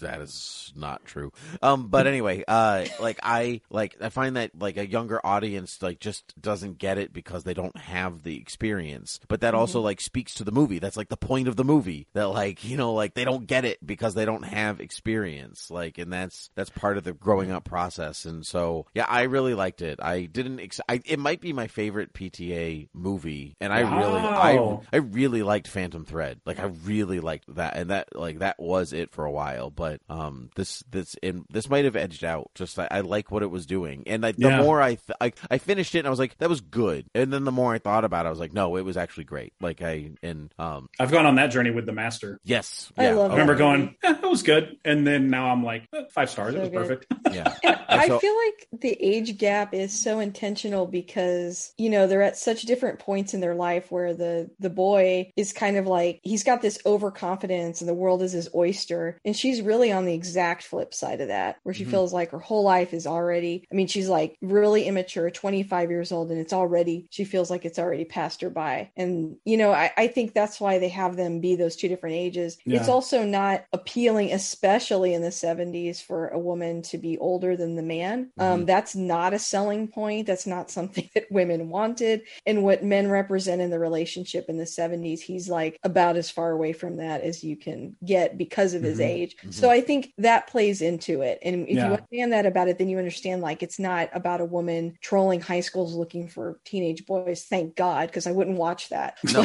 But probably Been no one would Yeah, would But, have turned like, it off. but like that's what you know TikTok and Twitter made it seem like, and so I was really relieved it was not that. But I, anyway, I just have to. wanted I know. really, really respect that he showed you the '70s for. I mean, he more or less what they were in all of its ugliness and uh, beauty ish. I, I feel like it focused more on the ugliness, and and and I respect the movie for that because you know so many times we've seen period pieces like this, and it's like remember the seven weren't the '70s tremendous, and they weren't. They they were really not. weren't. They you were know? not. No, we Gas got Texas prices Chainsaw alone. Massacre from it. Yeah. right. Um, yeah, I um, I do have a fun story that it is Oh. a, a s- me Ooh. adjacent. So, uh, my wife's cousin is a cinematographer L- out in L.A. and he went to go see the he went to go see this movie. He's like, I want to treat myself to Licorice Pizza, and I was like, Oh, I would like to know what you think because you do this for a living, and Right. and so um, he liked it to wrap that up, that part of the story up. But um, uh, he saw it with this. There was just this older couple in the theater. It was like him and his friend, or him and his girlfriend, and this older couple, and they shared an elevator on the way down. The older couple was like, "Don't did you like the movie?" Um, and they were like, "Yeah, we liked it. We liked this and this and this and this. What did you think?" And they're like, "Oh, we liked it. We're Haim's parents." Like,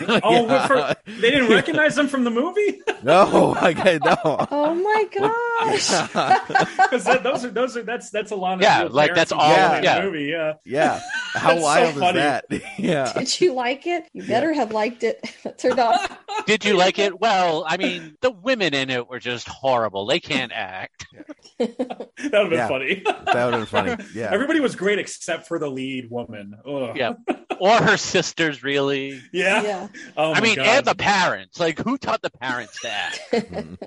that's such a cool story. I love Oh, Yeah. it. that's so That funny. cool? I'm gonna have Yeah. to tell Nick that when I hang out. Yeah, He's thought that was that. cool. So that li- brings us to Palmer. What did you Yes. think of Licorice Pizza? Oh gosh. Well, it's it's funny with what Jeff said about leaving Paul Thomas Anderson's movies with a different feeling than he did like Power of the Dog. Like Power I the barely, Dog, you barely felt touched on that. Okay. Oh, you well, you said like you left Power of the Dog and you're like you were sad. You left Licorice Pizza with a very different. Oh, I know what you're talking about. Yes. Okay. Right. And I did the same thing. I left Power of the Dog feeling sad. I left Licorice Pizza wondering why I watch movies.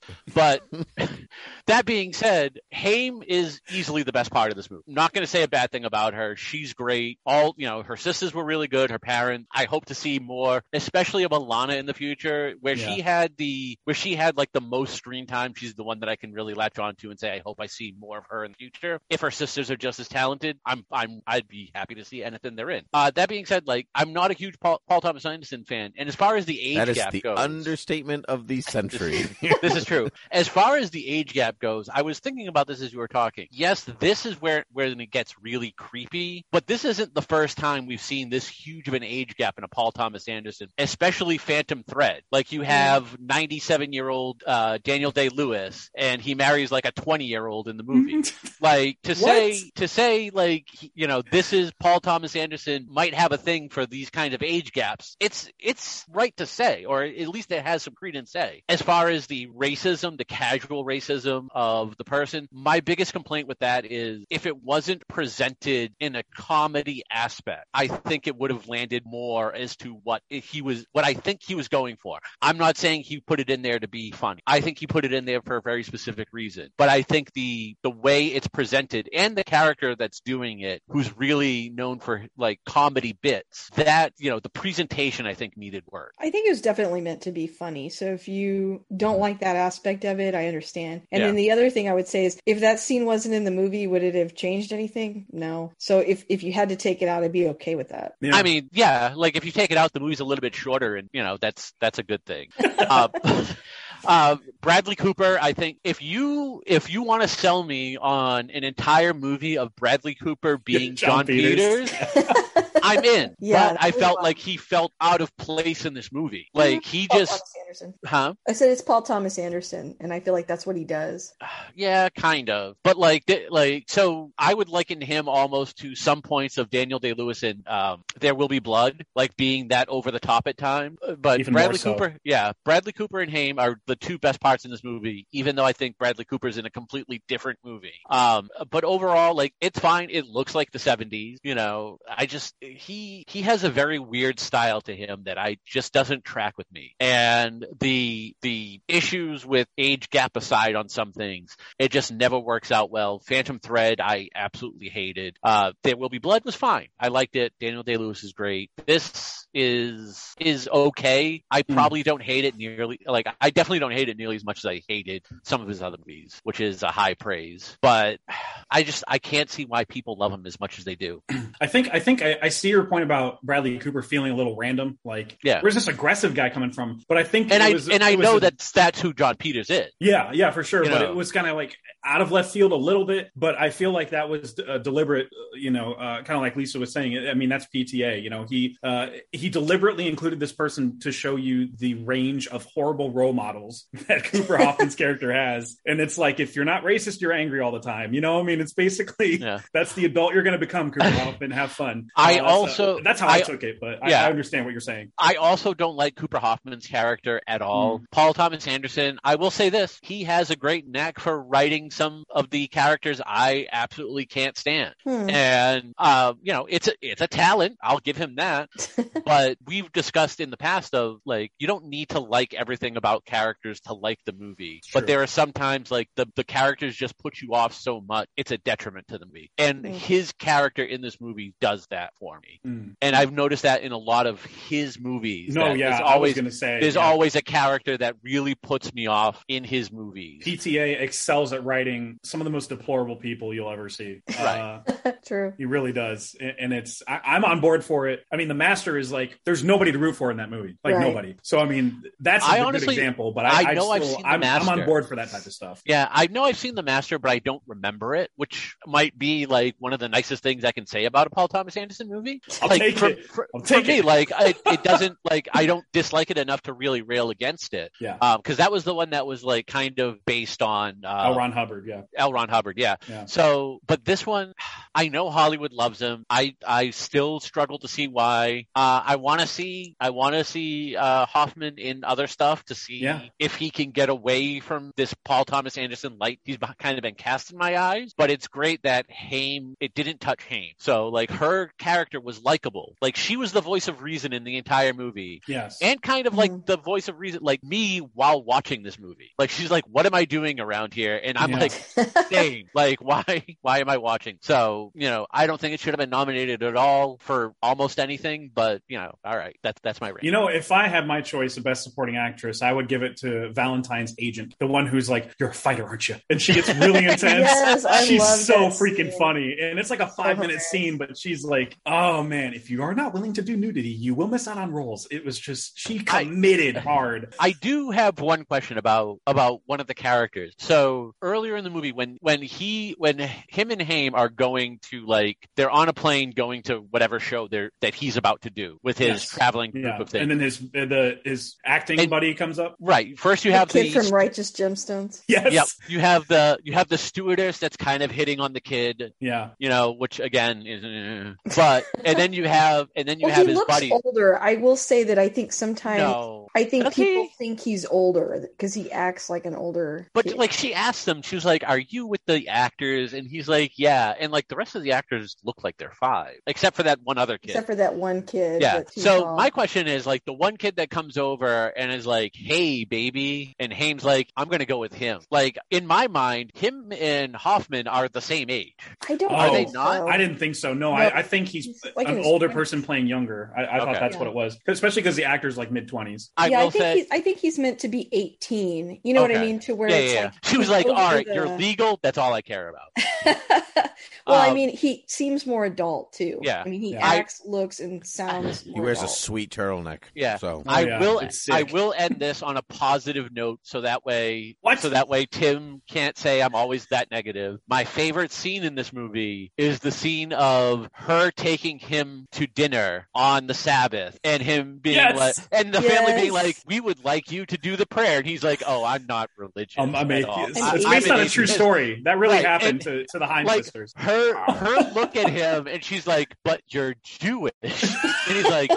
Yes, but I'm atheist, and I'm like, you know what? That that was great. And then their their give- confrontation after the fact, everything was just a laugh riot to me after that. When Yeah. she yells at him outside, and then she goes Yep. in and yells at her family, it's so freaking funny. Oh my god! and that What, are you, a what are you lot to- doing, SD? You thinker? You're always thinking things. It's Can so I funny. walk something back that I said? I just want to clarify. I don't actually think that the actor looks older, Hoffman, but I thought that in the movie he was like fooling people. He you was know, 'cause trying he's to kind of act- a He con that's, that's what I, artist. that's what I yeah. thought He you was meant. putting Yeah, up- and- yeah. oh, okay, good. I was Yeah. like, I don't look at kids and oh, they look. I thought No. I was thought like, you were no. talking about how That's no. not how I took it Sit at on all. Okay, good. I was thought like, you oh, were talking about how like Walk you sit that on back. park benches, and whenever someone walks Right. by, you're like, they no. I thought I thought the, up, the podcast would have gotten real silent and awkward. if Okay, went good. I was like, I other way. hope that's not what that's No, no, no, no, no, no, no. But I think now's a great time to move on because you know we have other movies to talk about. Oh, do we? Do we? Belfast. Let's talk about Belfast. Kenneth Okay. Branagh's Belfast, which I thought would completely deserved its award for original story. Oh, Freaking loved Belfast so much. Thought it it was tight, fun, but I I love I have this thing for um the trope where like seeing a um seeing an adult thing through the eyes of a kid. I think that's a great that's a great um, um To Kill a Mockingbird, um The Boy in the Striped Pajamas.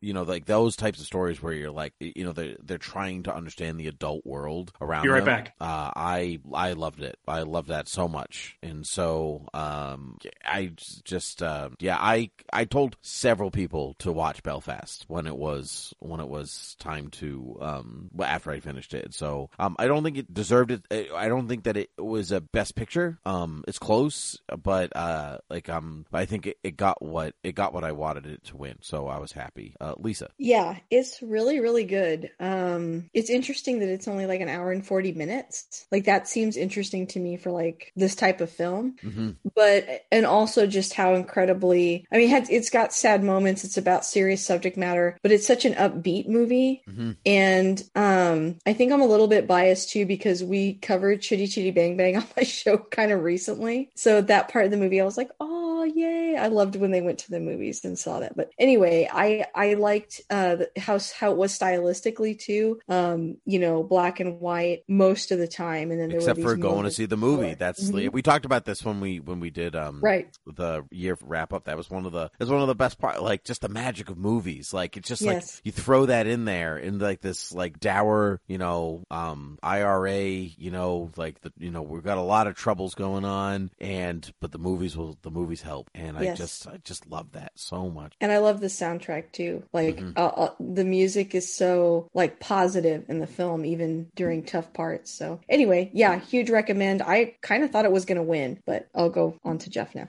I, I apologize for stepping away. I might have missed some things that I'll repeat, so bear with Um, me. that's okay. We both loved Belfast. We have no Cool. idea how Palmer feels about it. Oh, okay. Well, he's always a loose cannon like that. Well, Mhm. I I really like this movie. Um, it was very pleasant. It was one of the I think it was the first movie I walked out of going, "There's your winner." Like I thought that was the winner, the best picture winner, because it was light. It was light and it was a breezy ninety something minutes. So uh, and uh, and there's there's a bunch of family stuff that everybody can relate to. Um, when Coda started picking up steam, obviously that's when everybody kind of changed their tune. But they didn't expect that to pick up steam because it's a Sundance movie. Sundance movies don't really do that well at the Oscars. Um, uh, but with Belfast, though, I, I really enjoyed it. I thought it was Kenneth Branagh's best work outside of you know anything Shakespeare related. Yeah. Um, I said maybe so- his Hamlet is still his best work, or maybe even Yeah. Much Ado About Nothing. But like this comes really close. yeah, I was going to say Hamlet might be my favorite of the I ones think that it, he's I done. think his Wasn't Hamlet. that Is, the one that was like ten hours long? it's It is. four It's hours very long. long. Yeah. It's four I, hours. I remember. Yeah, I remember it being on two cassette tapes. Yeah, like Oof. Titanic. Yeah. So it wouldn't win for best editing, is what we're trying to say, because there was no editing.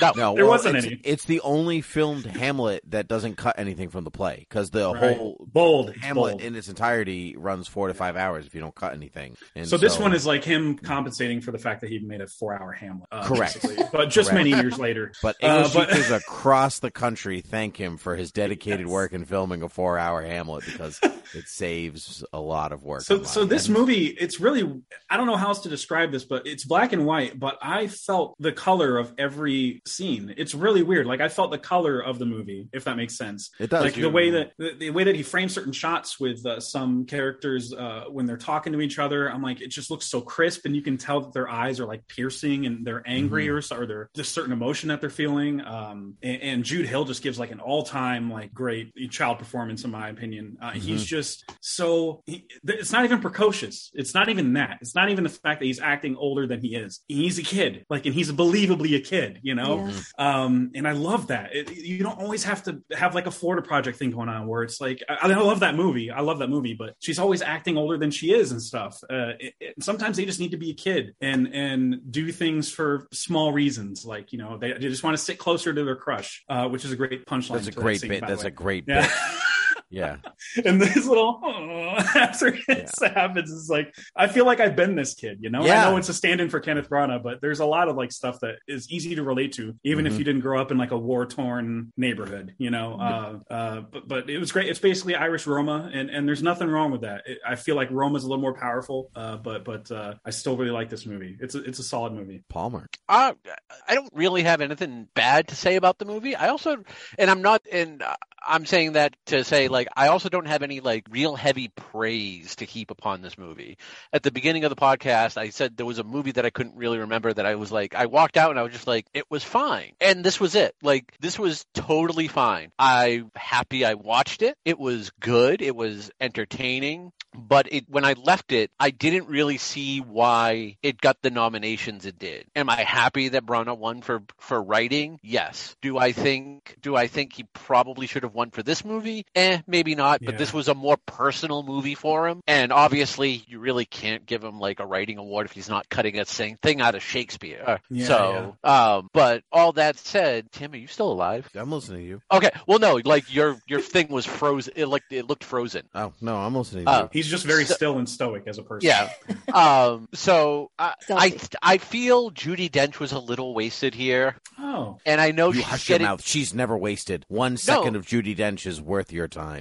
Uh, and she totally is. But what I'm saying is to get her for this movie, I feel like I, I wanted more of her in the movie. And I I, realized like... given her age and some Mhm. ailments that she has, like, you know, I know she really can't see anymore. She had said on the red carpet, like Kenneth Branagh came over and wanted her to do the movie. He actually read the script to her. And I know I re- I heard years ago or read somewhere years ago that that was a thing that people had to kind of do now because of her eyesight. Um, but I really like, I do like the story of Kenneth Branagh, who's worked with her in the past, who probably has a really good working relationship with her because I can't see anyone disliking Kenneth Branagh or Judi Dench going over to her house and like still pitching her to be in this movie. Where I'm pretty sure if he would have just picked up the phone and was like, "Hey, I want you for this movie," she would have been like, "I'm there." Maybe. Yeah. She would have been like, I'm not Irish. Why are you calling me? That's what she would have said.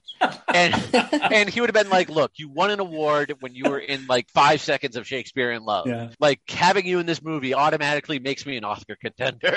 I definitely feel like of the grandparents, Ciarán Hinds was the one that was like the heart, I guess, of that relationship or whatever. Mhm. Like, Absolutely. He, had more. He felt like my. I. I- I don't have a grandpa like. I didn't have a grandpa like that. He felt like my grandpa. Like it, it's really weird. Yeah. That feeling of like watching All- something that you feel like is part of your family, but I don't have Yeah. anybody in my family like that. But he Mhm. was All the characters feel real and relatable, and Yeah. yeah, they were real because they were, you know, this is Kenneth Branagh's childhood. right. But sometimes that doesn't translate to the film, and this definitely does. Which is the which is like the best thing I can say about it was that it felt So, like a real movie and real characters. But at the end of the day, like I just thought it was it was fine. It didn't I don't think elevated above its status, which not every movie has to. Right. But it definitely it definitely didn't fall below what it could have been. Like it hit its mark, it did it well. At the end of the day, you're nominating ten movies. There's definitely worse movies you could have nominated than Belfast. I, I will say, uh, your opinion, believe it or not, uh, if you look on Letterboxd, is like the prevailing opinion on this movie. At least of the people that I follow, they're all kind of dead in the middle. Like they're just Yeah. like it was fine, you know. Yeah, like I So would. that's I would- interesting. I would give this like three and a half stars, you know, Mhm. above the average. Because yeah, there's nothing bad I can say about the movie. But you know, will, would I would I ever watch it again? Probably not. Heartless. You're heartless. No, I mean it's just it was it was okay, and I can see people really like attaching to it and loving it. And unlike other movies, Licorice Pizza, Don't Look Up, I can say like fine, like good, like I'm happy you found this movie. Speaking of Don't Look Up, let's actually move Oh, on to no. Don't Look Up. Here we go. Don't Look Up, directed by Adam McKay. I was not been naming the directors of these movies as I usually do on this podcast. I just realized. So I think we've actually done a good job at naming them ourselves, so it's fine. at some Because point, yeah, because they, They come, up come in the conversation. Yeah, Yeah. except for I think except for Coda. the first two. Yeah, yeah. King Sean Richard- Heder did Coda. She's a she's hearing, and that's what I have Yeah. to commend her on for that movie. Is like Mhm. her bridging the gap between hearing and it's kind of like And- Troy said in his speech. Yeah, and Um, and Reinaldo Marcus Green did. Um, And I'm Yeah. not, you know, director I'm was not not the star of that movie. I'm gonna be honest. yeah, I'm not saying that Coda deserved to win because its writer and director was from Massachusetts, but obviously Massachusetts is better. So I mean, I agree because I also Get out of here, am from Massachusetts. Um, okay, um, what did I say? Don't look Don't up. look up. Don't look up. don't look up. Don't look up. Yeah, we already, we already did it. Just look up. Uh, we now um now three out of the four of us have already talked about Don't Look Up. Um, I don't know if my feelings have really changed on it. I don't think the sat the satire could have been harder in it. Like I didn't think it went hard enough. Like it's just What? Like no, it just I no, agree. it didn't. It just felt like yeah, that's pretty. That's what would happen. Um, that's fine. It's almost like watching The Running Man now with Arnold Schwarzenegger. Be like, this is this is we're close, man. We're real close to this, and like it's so this isn't really satire anymore. I'm just like almost living it in real life. So um, no, I, I refuse to run. yeah. So I didn't say you were the running man. Um, and so you need to. You're more like a long walk kind of guy. Like just I can on- I can walk with the best of them. yeah, I know. Just don't go under four miles an hour. I'm in a Stephen Right. King mood. Ignore my Stephen King references. Um, and so yeah, so it's I did like the Amy Schumer joke where she was like, "Don't look up." Apparently, they don't look up reviews. Like, um, which I I thought that was great because this movie is not super loved like No. by critics. Or I am the voice of the people. You're a voice of There a you go. person, and uh, and um, so I like I really don't know why it was nominated. Like it's a movie, and I just I guess maybe for it's satire, but like I said, it's not If, if you're gonna pick another Netflix movie, it should have been Tick Tick Boom, in my opinion. I'm sorry. No, Yeah, no. But it was almost it almost made the cut. It was like a favorite to be nominated, and then it didn't get. Yeah, I, I I agree with you, but let's up. Let's go to Lisa. Let's Lisa. What do you have to say? Um, yeah, I feel like it, it is kind of surprising that it was nominated. Um, but man, I enjoyed the, the hell out of this movie. Um, the satire I thought was really good. I mean, I, I know Palmer feels it's a little too on the nose, but I mean, that's the reality that we live in, unfortunately. I mean, you know, when it was originally written, it was supposed to be about climate change. Um, and I think if it came out before the pandemic and it had stuck with just a climate change, people would have been like, oh, this is too over the top. Yeah. You know, people wouldn't really do this. They would. Um, Yeah. I really feel like if a meteor was coming straight for us, I don't think it's that far off from this movie. In fact, I've had friends that found it too depressing because they thought it was too realistic. But Oh boy. I don't know. It's hilarious to me. I mean, it was funny. I laughed really hard and then cried, you know, after that. Anyway, that's how I feel about it. Uh, Jeff. Oh yeah, I actually really like this movie. Um, do I like it as much as the first time I saw it? I saw it early in like theaters, uh, and uh, nah, I don't really. You know, I'm, I kind of softened my love for this movie a little bit, but I still really like this movie, and I'm okay with satire that's on the nose as long as you're saying something that's worth saying. Um, and this one is definitely like, boy, is Adam McKay angry, and and rightfully so. I mean, in my opinion, of everything, of the state of things. And I mean, if you want evidence of of this movie's message, just look at how we were responding to what happened the night of the Oscars. While you know, there's this glacier the size of Turkey or something that melted. It, it, I mean, it's literally this stuff is happening. So I mean, Mhm. Yeah, but it didn't happen at the Oscars. no, no, it didn't. It didn't. But but I'm just saying, on the other side of the world, something else happened that's pretty major and, and impactful to our to our Yeah, yeah. planet, and, and we're just kind of like, yeah, but did he apologize for slapping or what? Like it's just it's just so silly. Um, so I so I totally get the commentary that this movie is is doing, and I'm I was I'm actually there for it. Um, and I, I actually really really came away loving Leonardo DiCaprio's performance, and I know that it's like a broken record because he's he's tends to be great in most of his movies. Uh, but it, him being like a subdued nerd for most of it, who has like social anxiety and all these other whatever social disorders, whatever you want to call them. Uh, I've never, you know, I, I hadn't seen him play that type of role before, where he's like super nerdy and just well, uh, uh, but the fact of the matter is, and and that made him breaking out and like having a breakdown on television even more satisfying. Mhm. Um, and I thought Jennifer Lawrence was really funny too. She was game for the material. Like it felt Yep. like her and, and Jonah Hill especially had like this kind of chemistry, negative chemistry, if you want to call it that, where they're just like just throwing barbs at each other. And I feel like some of that was improvised. You know, uh, they, they were just so convincing. Um, and and I thought Jonah Hill was really funny. I mean, I, I- the cast just really impressed me. Mark Rylance is just reliably He's- a great creepy guy. I, I he's Yep. just so he's funny. always great. It doesn't matter Yeah. what you doesn't matter what he's doing. He's he will just be good in it. It's true. It's Yeah. true. Oh. And I loved uh, uh, Ariana Grande making up lyrics to the song. Apparently, that's that's something that happened. Uh, she just She's so talented. record in the that was like my like yeah. She's so freaking talented. Like like um uh I agree with both of your I agree with both your points. Like I um like I really liked it. I just like I I needed it to be bigger in its satire for like because it was too um not obvious. It was just you know yeah. And the fact that the ending is so talk about another bleak ending. Like the ending is so bleak, even though there's like a tag I uh, needed it- post credits that's really funny. But you know, like, but I like I think it needed to end that way. Like there was no Mhm. way like the story it was telling, the point of the satire is that like yeah. like it doesn't usually end well, right? And Yeah. so like it doesn't they don't magically save And- things in satire. and so that makes the COVID, if you wanted to associate COVID metaphor with everything that happened in the movie, um, makes that message even more relevant because some of us are just like, well, I guess I'm not wearing masks anymore, and we're just because nobody else is, and I get, you know, so they're kind of Yeah. they're kind of resigned to their fate in the movie in the same way that a lot of us are now,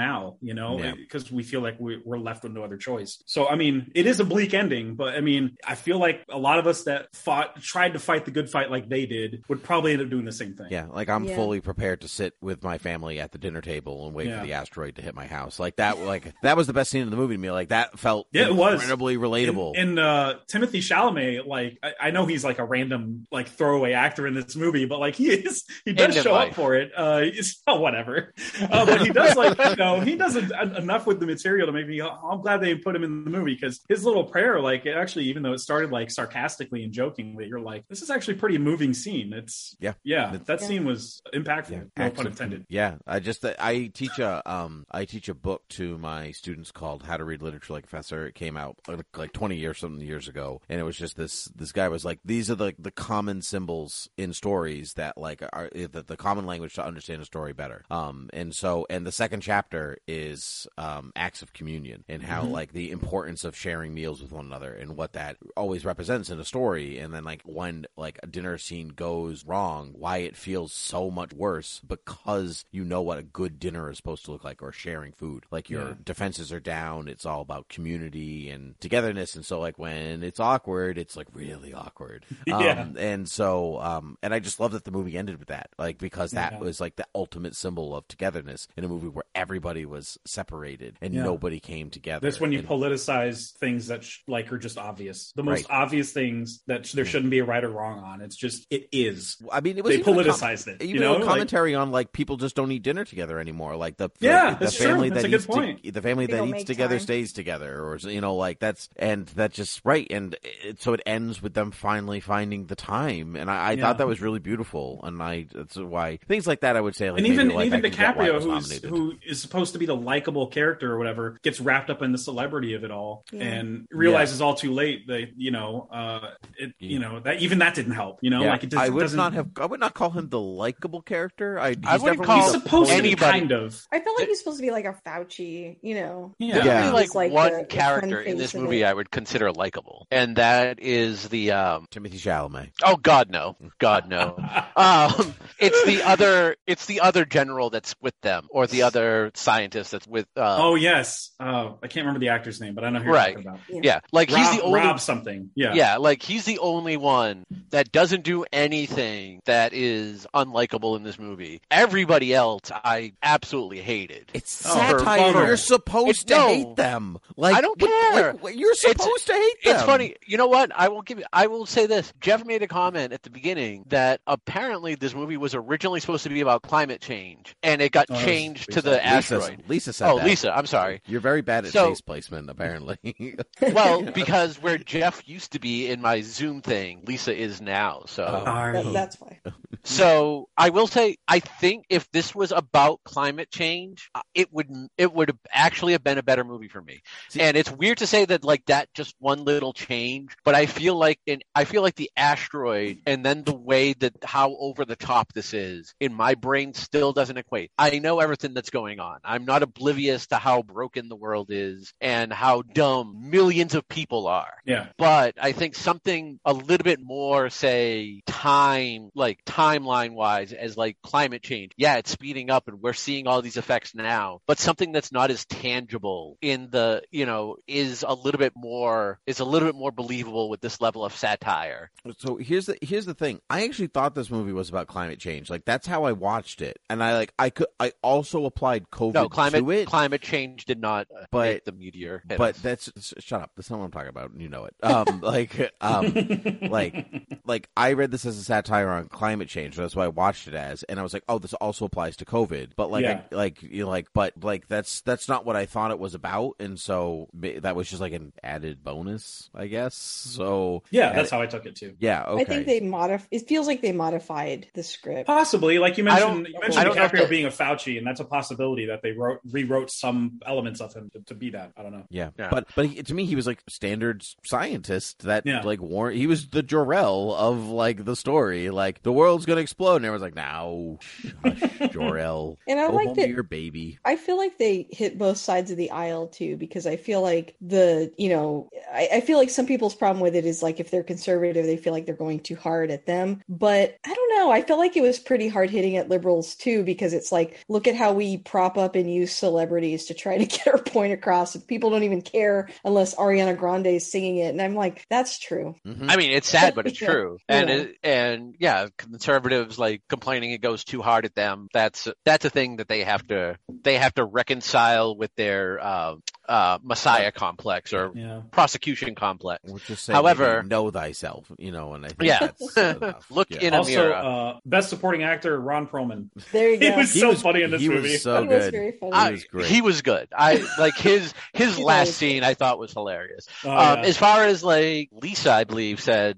that she was wondering why. You have it written down on your phone now? Is it like Kind Lenny of, and yeah. Carl on Yep. like Homer's hand? Like, who said like she like they were surprised that like this movie got nominated yeah. as far as like you know adam mckay has become one of those people that the academy just love there are certain there are certain creators for whatever reason that whenever they put out something they're going to get nominated Yeah. and since Mm. he kind of dove into a little bit more award friendly movies Yeah. we'll say because like step brothers anchorman has the comedy but Yeah. Yeah. but but aren't ever going to get nominated Yeah. uh, but with Big Short, like Big Short, Vice, this, True. all three have been nominated for all the same categories, maybe. Bombshell Yep. too, right? That's what it sounds like. no, he didn't do Bombshell. Oh, he didn't do Bombshell. He might have produced it, but he It didn't. does seem like a very Adam McKay movie, doesn't it? Yeah.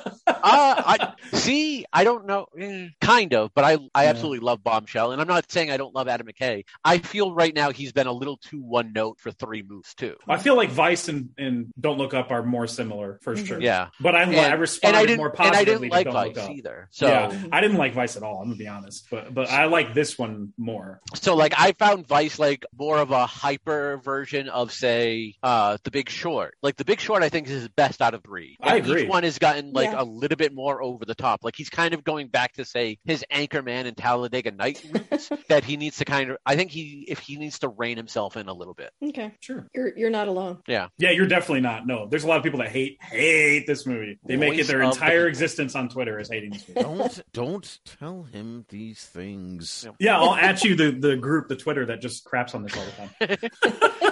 I mean, I make it my entire Twitter personality to hate on Jeff, so it's fine. That's- I God, he's moved it. on That's from fine. me. That's fine. That's all I. It's fine. Because you're not on Twitter nearly enough. I can't at you and get a response like ten minutes later. Jeff is at least on my time frame, even though he's like a half a country away. I I admit it. I'm on it way too much. That's for Yeah. sure. And Palmer Palmer's um, sleep cycle is much different than the rest of us on the East Coast, and so he's actually lines with your time zone instead of ours. Yep. Um, moving on to Drive My Car, directed Ooh. by uh, Ryusuke Hamaguchi. Uh, Drive My Car is a three-hour movie in which there were not enough cars being driven. Um, but I, I really think they I would say two of the three hours self-driving were driving. I would say two of the three No, hours were just- driving. Oh I no! I No. freaking loved Drive My Car. I thought it was an absolute testament to grief, one of the most realistic portrayals Mhm. of, of grief that I've seen in a film in quite some time. And it I think it, it works because it took its time to get there. It wasn't like an hour and a half, now you feel better. Good, excellent. Let's move on. And I, I um I think it works I think it works even better if you know the play they're putting on and like I like you like you it's one of those like it's the themes interact with one another and the movie does a good job at telling you that but I feel like you can feel it if you know it and I just uh I thought it was very good. I'm I'm glad it didn't win best picture because as good as it is it is another movie that I feel like it's as it's as good as the movie allows itself to be um and it just uh um I it maybe it needed an extra like oomph for a best picture but I'm glad that it won best international um even though I didn't see those other movies it Drive My Car should have won Lisa I 100% agree with you with pretty much everything you said. I uh I didn't see it winning best picture. It was not I know it's Japanese and Parasite is Korean, but in terms of Asian cinema it's not Parasite. not even Um, close It's not? not.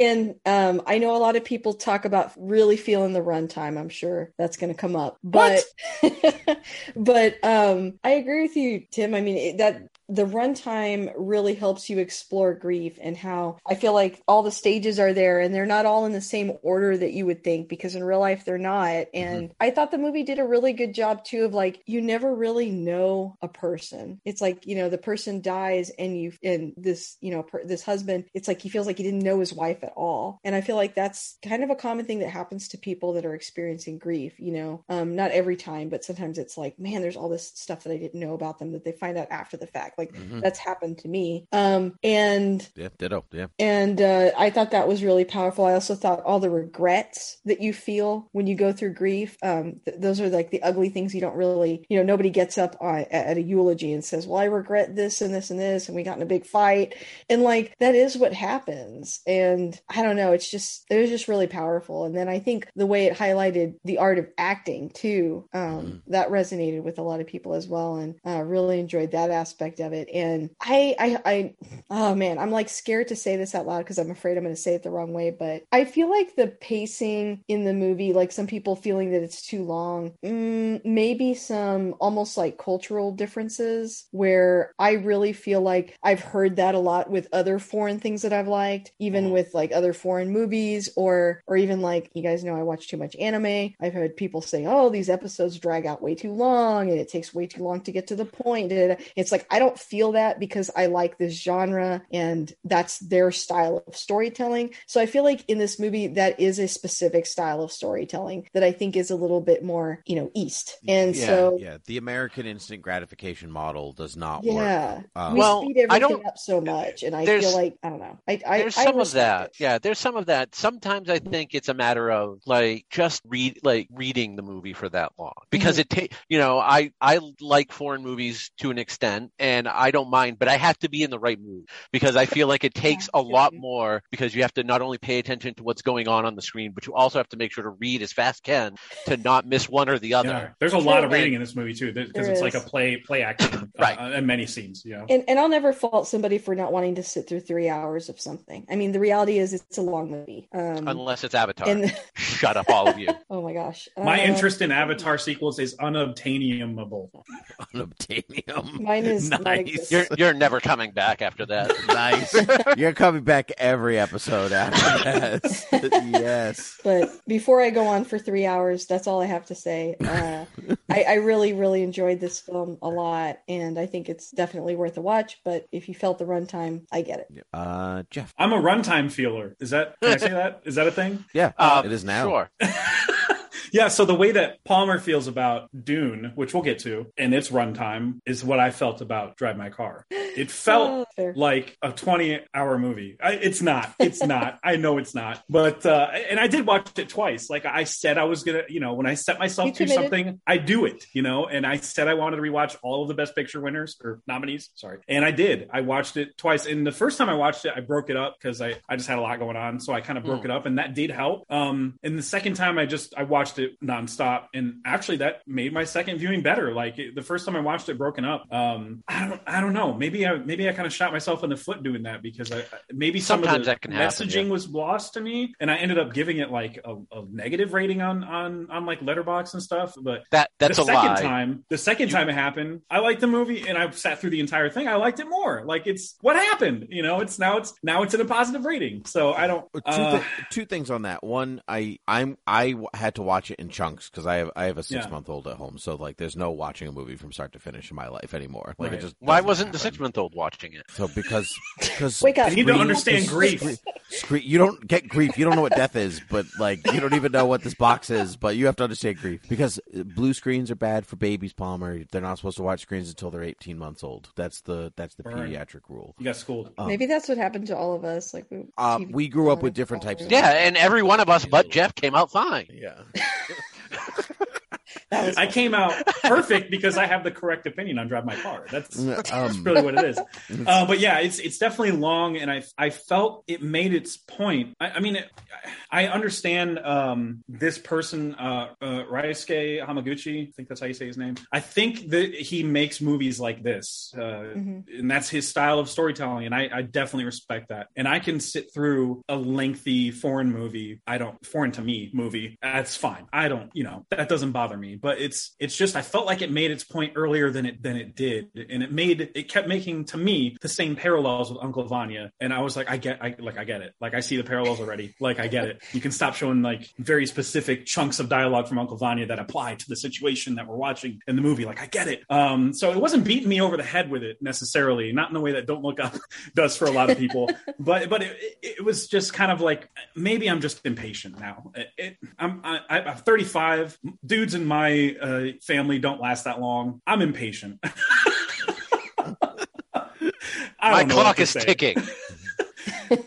I um I found splitting it up like I was really really into it and then like when I had to step away like for the third time I was like it feels long now because I had to step away and so like I've added to the time of like cuz I knew I was going back to it so it feels like I added to the runtime of the movie so that could be part of it but it's like I don't I find a movie never feels as long the second time around because you know what to expect and so that it's almost helped- like that. Yeah, that's another like driving that I think I liked right? You know, you will like it feels like forever to get there the first time, and then once you start doing it, and it takes no time at all. So Yeah. I just feel like the movie could, man, this movie would have been like perfect to me if it were an hour 45, two hours. Like if they cut out some of the scenes of him reciting lines in the car or some of the rehearsal stuff, I would have just been like singing this movie's praises from the rooftops. Uh, it's just, it got a little repetitive. Yeah. That's, you know, And I feel like that's that a, was that is part a minority process. take. So it is, yeah. I Yeah. feel like that was part Everybody of his loves this movie. process. So yeah, but to each his own. And, Yeah. and to It- that it own, happens. we let's hear what Palmer has to say. Uh oh. Casablanca, Titanic. There are just some movies that are perfect, and this is one of them. Like the time, like everyone's like, "Oh, it's so sad." I didn't get that. Like I understand it's about grief, but I don't think it was weighted down throughout the whole movie. Palmer showing his hand and how he doesn't understand human emotions. um, also, it's a second movie to really to really showcase sign language, which Mhm. I think That's- I had that's said- a good point. Yeah, I had sent a message to both Lisa and Tim when I was watching this. I was like, man, when the Academy really calls on one thing, they really Yeah, they really go There's all three out. movies of this. Yeah, like like the like this year is the sign language year. Yeah, it is. Mm. True, true, Um, true. you know, and you're right. For like a foreign movie that you have to read can be a lot for three hours. And hearing Jeff and a few other people talk about it, I was actually dreading watching this movie. So maybe I maybe I had set my expectations low enough that this movie kind of easily came above them. Like I think I- even if I I can't. bel- I'm floored you took anything I said into consideration at all going into a movie. That's blowing my Uh. I- I usually always take into into account the way a movie feels time wise because see. that that can happen a lot to me. yeah, And so, but I mean, that being said, I I liked all I loved all the performances in this movie. I would watch this movie again Yeah, I would too. in a heartbeat, and it in, it's three hours, you know. And Yeah. I don't know, like, I, and I can understand like coming away from it's feeling sad and a little weighted down. But compared to some of the other movies this year, I don't feel like I don't feel like you get you get that in this movie. And not maybe it's because I watched, yeah, maybe it's because this was the one that I watched maybe last in those heavier movies. But it was mine I- too. Yeah, yeah. Um, so other than that, like I just have like I would actually like a sequel because I want to know what happened to the driver. There are things that like in her last scene that I'm like, did he just randomly Yeah. give her the car? you're just gonna end on that. like, did he die? Where did that dog come from? Did she steal the dog from the poor deaf lady? Like, Yes. I have so many questions. Um, and I do like how kind of everyone is yeah. broken in their own way as far as the main characters go. I also want to know. Well, more even the about- main, the star, the Japanese star Koji. Uh, But that's what I was, yeah, Yeah. like all three of those main characters were kind of broken in their own way. And the ones that you don't see, the ones that are not broken are kind of relegated almost to the background. Like the girl, the other actress that was, that was a, a dating the, The the, main actor, Mhm. the star. Uh, I like, I want to know her story because she was obvious. Like, was she broken? And that, is that why they were together? Like, there's, there's so, there's other questions about other people that I want to know. I would like to know more about the backstory of, you know, the assistant and his wife who also is in the play yeah, like you know i i really like all these different characters and i like how even though you got enough story about the three main people that it was kind of following the side characters were enough interest were interesting enough to want to know more. yeah. And I, for the record, I do love the themes and the messaging of the movie. You Yeah. know, that wasn't. It wasn't definitely wasn't lost on me, and I, and I and I love that it was telling a story about about grief and trying to I don't know, trying to reconcile the bitterness that you might have towards somebody that's no longer with you because Yeah. you caught Yeah. them doing something that you never thought they would do and that's bad uh, or perceived to be bad and like it's just I- i've never seen a, a tackling on grief like that maybe since the descendants maybe descendants did it uh, Oh, too? the Descendants did it really Yeah. well too. Yeah. Yeah. Um, I do have one question because I apparently missed this part. So I do know he walks in on his wife in bed with another man, and he talks about how she had other men aside from that one. And then you have the main star who we find out had some sort of relationship with her. he said the it was unrequited but it kind of turned out to be bs when he was able to finish her story to him Right. So so to me that means they got like they kind of hooked up because Yeah. his whole thing was Yes. like that was the only way she could write. yeah Well, Yeah. I wouldn't maybe call it unrequited. I, I it, that like to, like I maybe that maybe, like he was in love with her and to Yeah. him to her it was just like a thing. right because that was she needed part of like the a side story. thing. That was kind of the story. That was like like if, Right. You're just a you're just a, not a tool, but it's it's Yeah, not. So, a like, muse we a didn't- muse of sorts So like we didn't see any scene of him and and his wife kind of getting together. Like no it just because came he it came out of see left him field. from uh from the back of the head and yeah it came out of left field yeah okay. They just yeah. they just know each other from before, like the scene right before that, where they uh he he Koji talks to the main guy um after his play. I think it was Uncle Vanya, right? Like he did Uncle Vanya Mhm. first. Yeah. Um and he's like, hey, I'm just a big fan, yada yada, and hey, and, and his wife's like, yeah, I know him from a project I'm working on. Okay. And uh, so so we're introduced to them knowing each other, and but we never we see the back of his head when the director walks in, so he doesn't know 100 percent until they have that conversation later on. Okay, good. Yeah. Because like that was one that I was like, all right, I knew he had talked about like kind of loving this guy's wife, but it didn't seem like they had met or Yeah, Or she just whatever. doesn't. Yeah, he said that she did. She didn't feel the same way that he did. Right. So, so the director's kind of like, okay, well, maybe they didn't. Maybe it wasn't him then. And then when he says in the car, uh, when he says When he- when the only way my wife could write was Right. after postcoital, basically. Yep. Uh,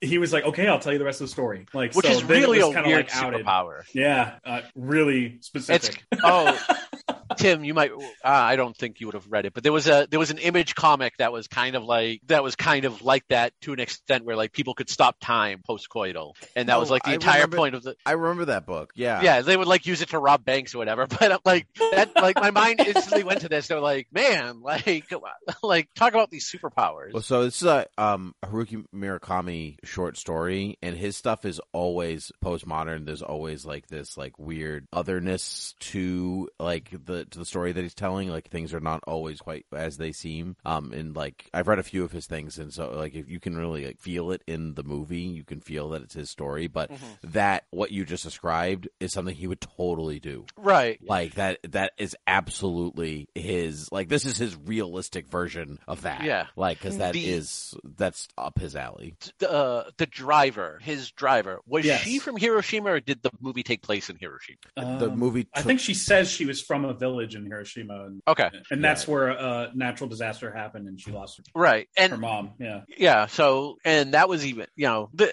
there's so much nuance in this movie that I think it's just done so well. It Mm-hmm. subdued, and that can that can rub some people the wrong way, and it can Yeah. come off at times being long, you know, feeling that's, that way. I, I feel like once a year there's or one movie a year there's there's that movie that like makes me go oh this is what you know regular moviegoers call snobby film critic mo- movies or whatever and like Right. this is that movie to me even though it's I still end up uh, And yet this hate- is the one, hate like, mass these movies, audiences. Yeah. but but yeah this is the one that's like oh this is not accessible to Right. This mass- is the mass one that everyone points to. It's like, see, this is why Yeah, no one watches the Oscars. yeah It's exactly because of this. yeah Meanwhile, you have all these other movies that are entirely accessible Right. to And- any and- audience. my opinion is that the worst person in the world should have won screenplay and foreign language movie. Mhm. That's my. You think. I should have won an that Oscar? movie so much. I love it so much. Yes. I'm so I'm so happy.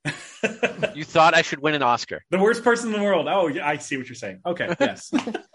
Two left. Let's do it. Nightmare Alley, directed by Guillermo del Toro. Um, he is my favorite director. I don't know if I, I have said that explicitly. Really? I thought it was Steven Spielberg. he's not my favorite director. He coasted for the last twenty years. He's not my favorite. so Burn. I Burn, mean, I love I love You hear that, Spielberg. I like I love Spielberg. He is he is absolutely one of the top. He's on everyone's top. Oh, just Like, because he you know, coasts in your mind for 20 years, he can't be a favorite? Yes, I demand excellence. Talk about a front runner, Tim. yeah.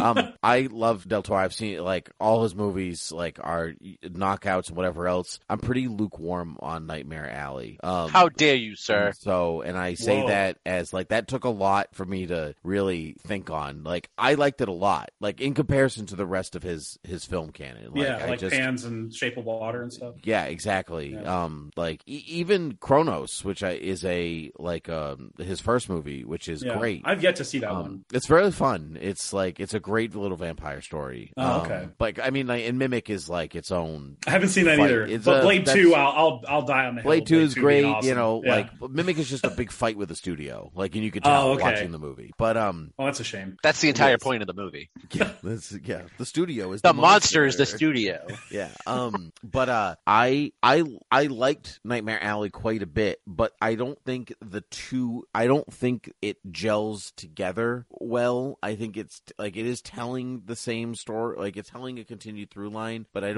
know if he bridges the the circus and the like the urban and the weird together um in a way that i like feel like it's a cohe like not a cohesive Hmm. movie. It is a cohesive movie but it just like um it shifts it, the shift is too abrupt and i it just doesn't reconcile itself um the the way that i wanted it to. But Hmm. everybody's great in it. Design's great. Camera work is great. Lighting's great. Music's good. Like it's all good. It's just i just it's not shape of water and i know that's uh, like a, a weirdly unfair comparison because the stories are not the same they're not in the same genre the only thing they really have in common is that they are the same director They don't even take place in water. yeah but um people drink it and there's a bath that counts There is there's a bath. yeah. Toni Collette's getting a little frisky in a bath. Yeah, there's a, there's a bath.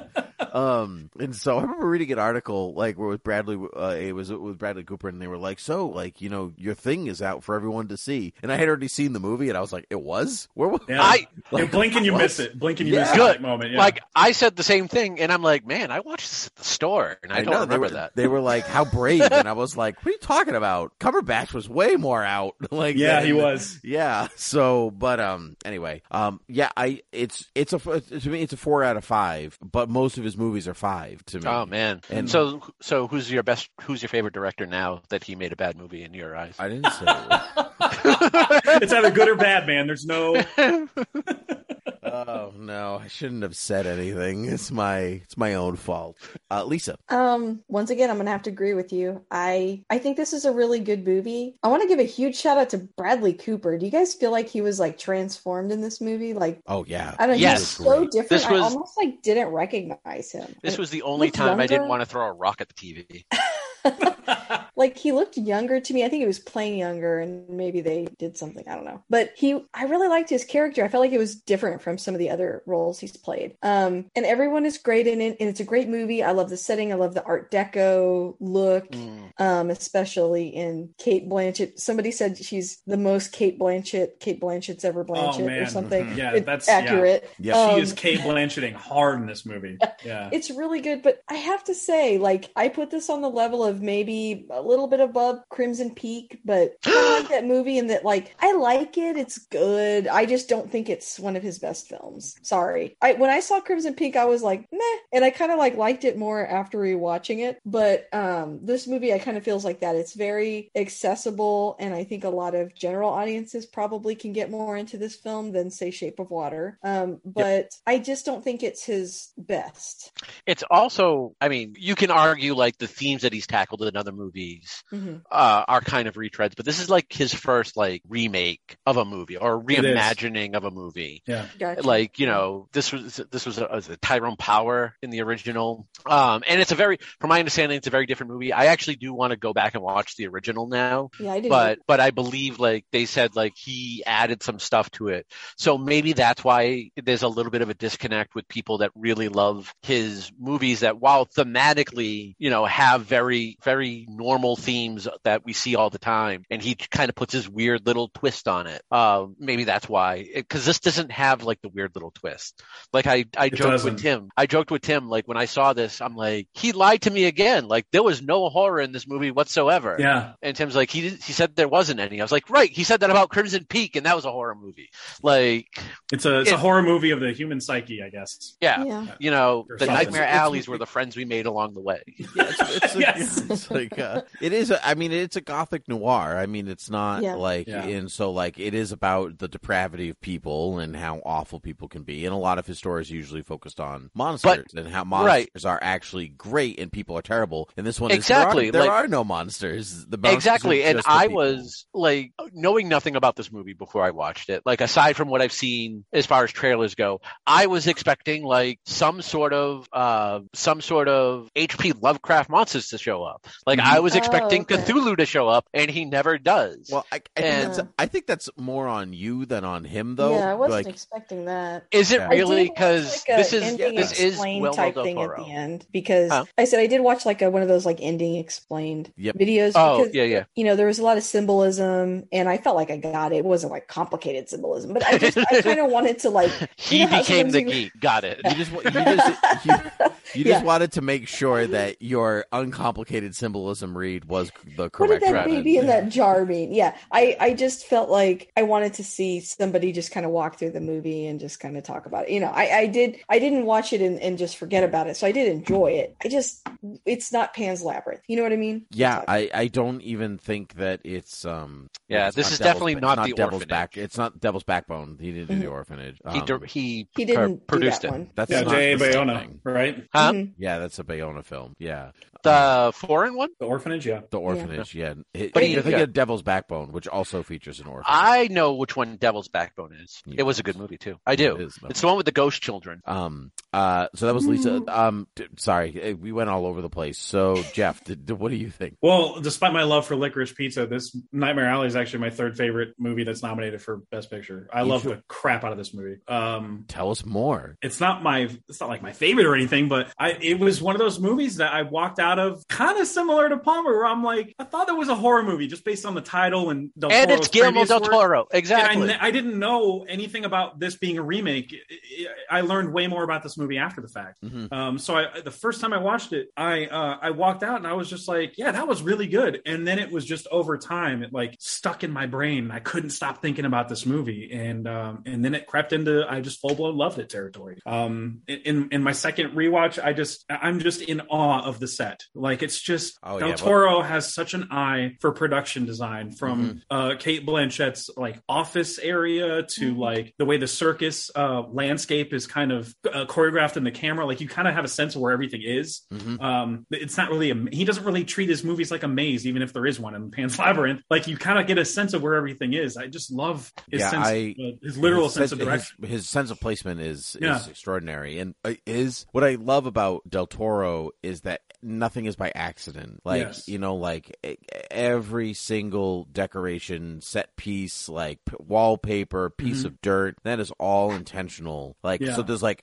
there's like tons of circles and tunnels in this movie, right? You're like always like going, like you're always descending into hell, like you're always Yeah. like going through the rabbit hole, or like and he's to uh, learn more to like to go f- deeper than that you can't dig out of and but he- exactly. and I love that that stuff's great I just don't that doesn't extend itself through the entire movie and that's like Mm. it's like at the circus and then in the and then when he gets to um then when he gets to New York everything's a square like or a rectangle everything like we've moved away from circles and now we're in squares and I'm like that's obviously like he wants us to juxtapose those ideas but like he's like Bradley Cooper's still descending like and so Mhm. like he like oh, I felt like it like missed the thematic connection um and so but I'm glad that you loved it like Yeah. I, Yeah.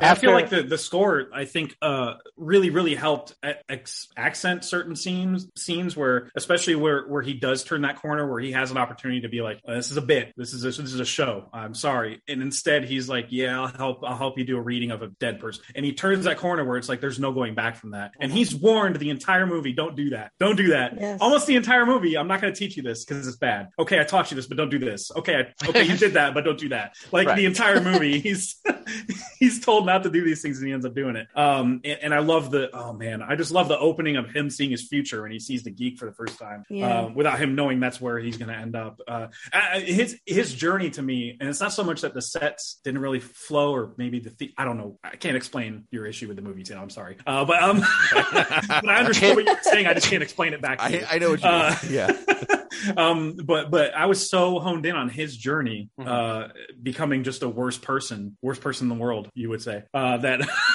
that I, I don't know. I was just glued to it, and I, and I was hooked. I, I loved it. Um, Bradley Cooper, like you guys said, man, I, I'd never heard him. He's changing his performance in the middle of his performance too. Like he's Yeah. Yeah. he's doing a bit where he's kind of like a slow draw, like, hey, how's it going? He's not so much Sam Elliott where he's impersonating him, but he's got like this southern accent. And then when he's on stage in New York, he's like doing like a 40s uh, Right. TV actor voice. Yeah. Uh, yeah, you know, I uh, do think that this is uh, what you're thinking right now or something like, and you're like, that's so cool. Like that little touch to his character. Um, yeah. God. You're making me like this movie more and more. The more Yeah, you are. You're I- selling Yeah, it. you like, yeah. you watched a different movie. Is essentially what happened.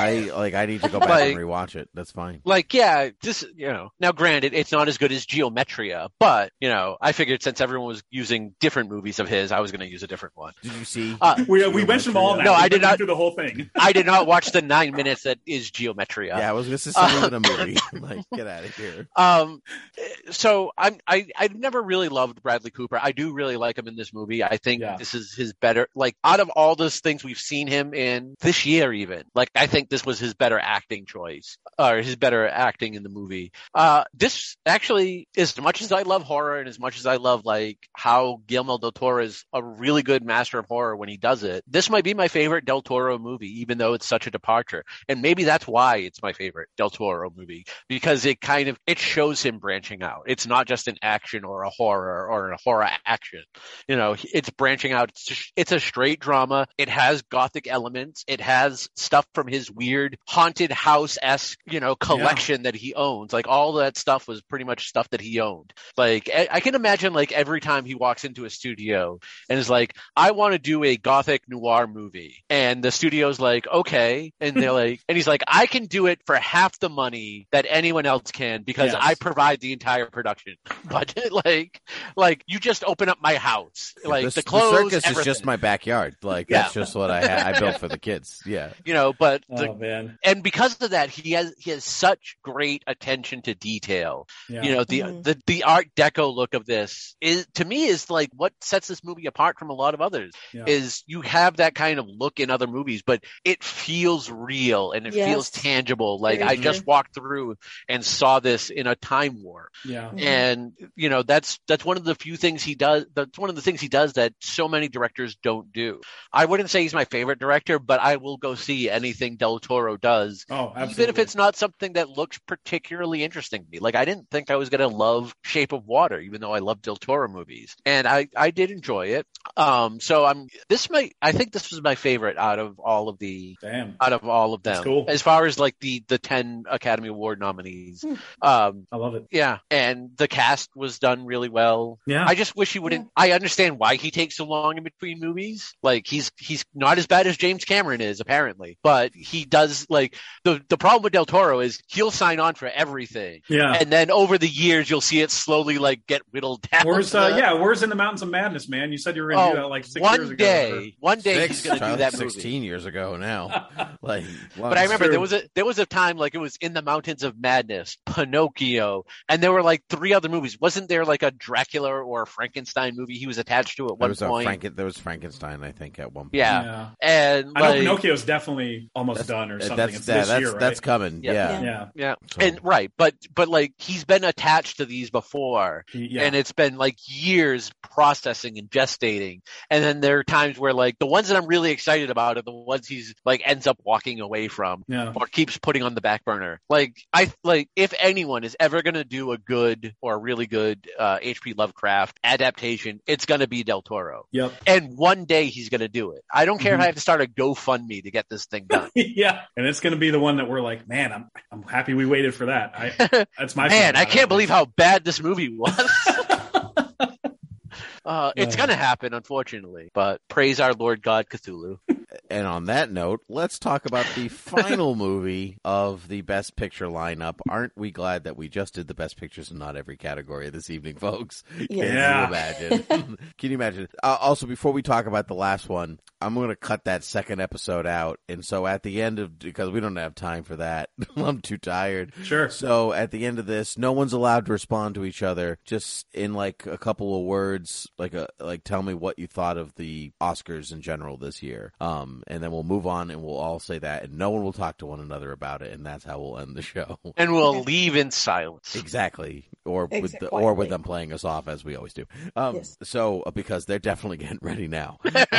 um, so uh, let's talk about Dune, directed by Denis Villeneuve. Villeneuve, Villeneuve, Villeneuve. It's great. Um, I God, love even Dune. his name. I know. Oh, All right, so Lisa, if I remember correctly, Dune was Lisa's top movie of 2021. Mhm. Yes. Um, I have now watched Dune like five times, and I I can't tell you the last time I rewatched a new movie that much. Like I just don't have the time to like do that. But like every time I want to watch something new or we have the moment, I'm like I'm gonna rewatch Dune. I'm gonna watch it again, and I just can't pull myself away from it. Um, I because it's it- like four hours. Like it's not your time it's a to talk. day trip. You do not have the conch. You do not have the time. You, I gotta go, you, you go, the bro. conch. You cannot talk right now. Um, I um, I think it deservedly uh, won all of its awards. Um, I do not think that it deserved Best Picture. However much I have gone back to it at different times because it's not a complete story, and that is like always like a like you have to be the the best sum of all your parts to be the best picture. And where I don't think I think it's like really close to being the best sum of all its parts. Th- Like Belfast is a more complete story. Coda is a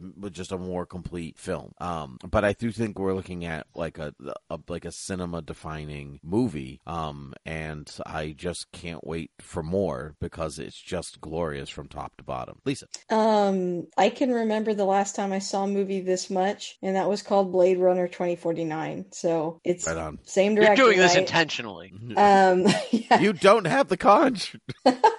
I have watched Dune about four or five times now as well, and that's saying something because it's not a short movie, Mm-mm. but it is a gorgeous movie, um, and it leaves so much to think about. And I there was a time when I openly said I didn't think they could ever adapt Dune into a movie, Yeah. um, because they've tried a couple of times, and it they I mean no one come at me, but it hasn't been great. Okay, it's confusing and it's frustrating to sit through, especially to me the uh the mini series. But anyway, the mo- this movie is really good and it pays homage to those other things without it doesn't criticize them, it doesn't tread on top of them. I think he does a good job of respecting that material and then bringing his own flavor to it, but also being really faithful to the book. When he does make additions, like the scene at the beginning, they make sense and they help the audience understand the story a little bit better. Um, but you're right, I can't wait for more. Um, but I would have called this the best picture. It was the best picture in my heart. That's good. And um, I cannot get tired of this movie, and I'm not going to keep going because I know we don't have all night. But it is a brilliant. I mean, for Dune, you can keep going. Unlike watching Dune, which will take all night. yeah, I You just don't I have the it's conch. always Like I, I, you know, and I, I've been uh, actually rewatching it with my dad because he hadn't seen it, and my dad is the kind of person that watches. He's like that parent that watches movies and goes, "What does that part mean?" And they turn on the subtitles. I don't know what's going on. You know, he makes me Mm-hmm. like I can literally like pause the movie and explain it to him, which is kind of I, I don't know. It, it's fun for me because that's how much I like Dune, and I think he's probably the only person in the world that's going to let me get away with like explaining things. feeding all that information to them. But and he actually genuinely wants me to. But you're anyway, dune, you're dune it's really. That's what you're doing. he was playing, yeah,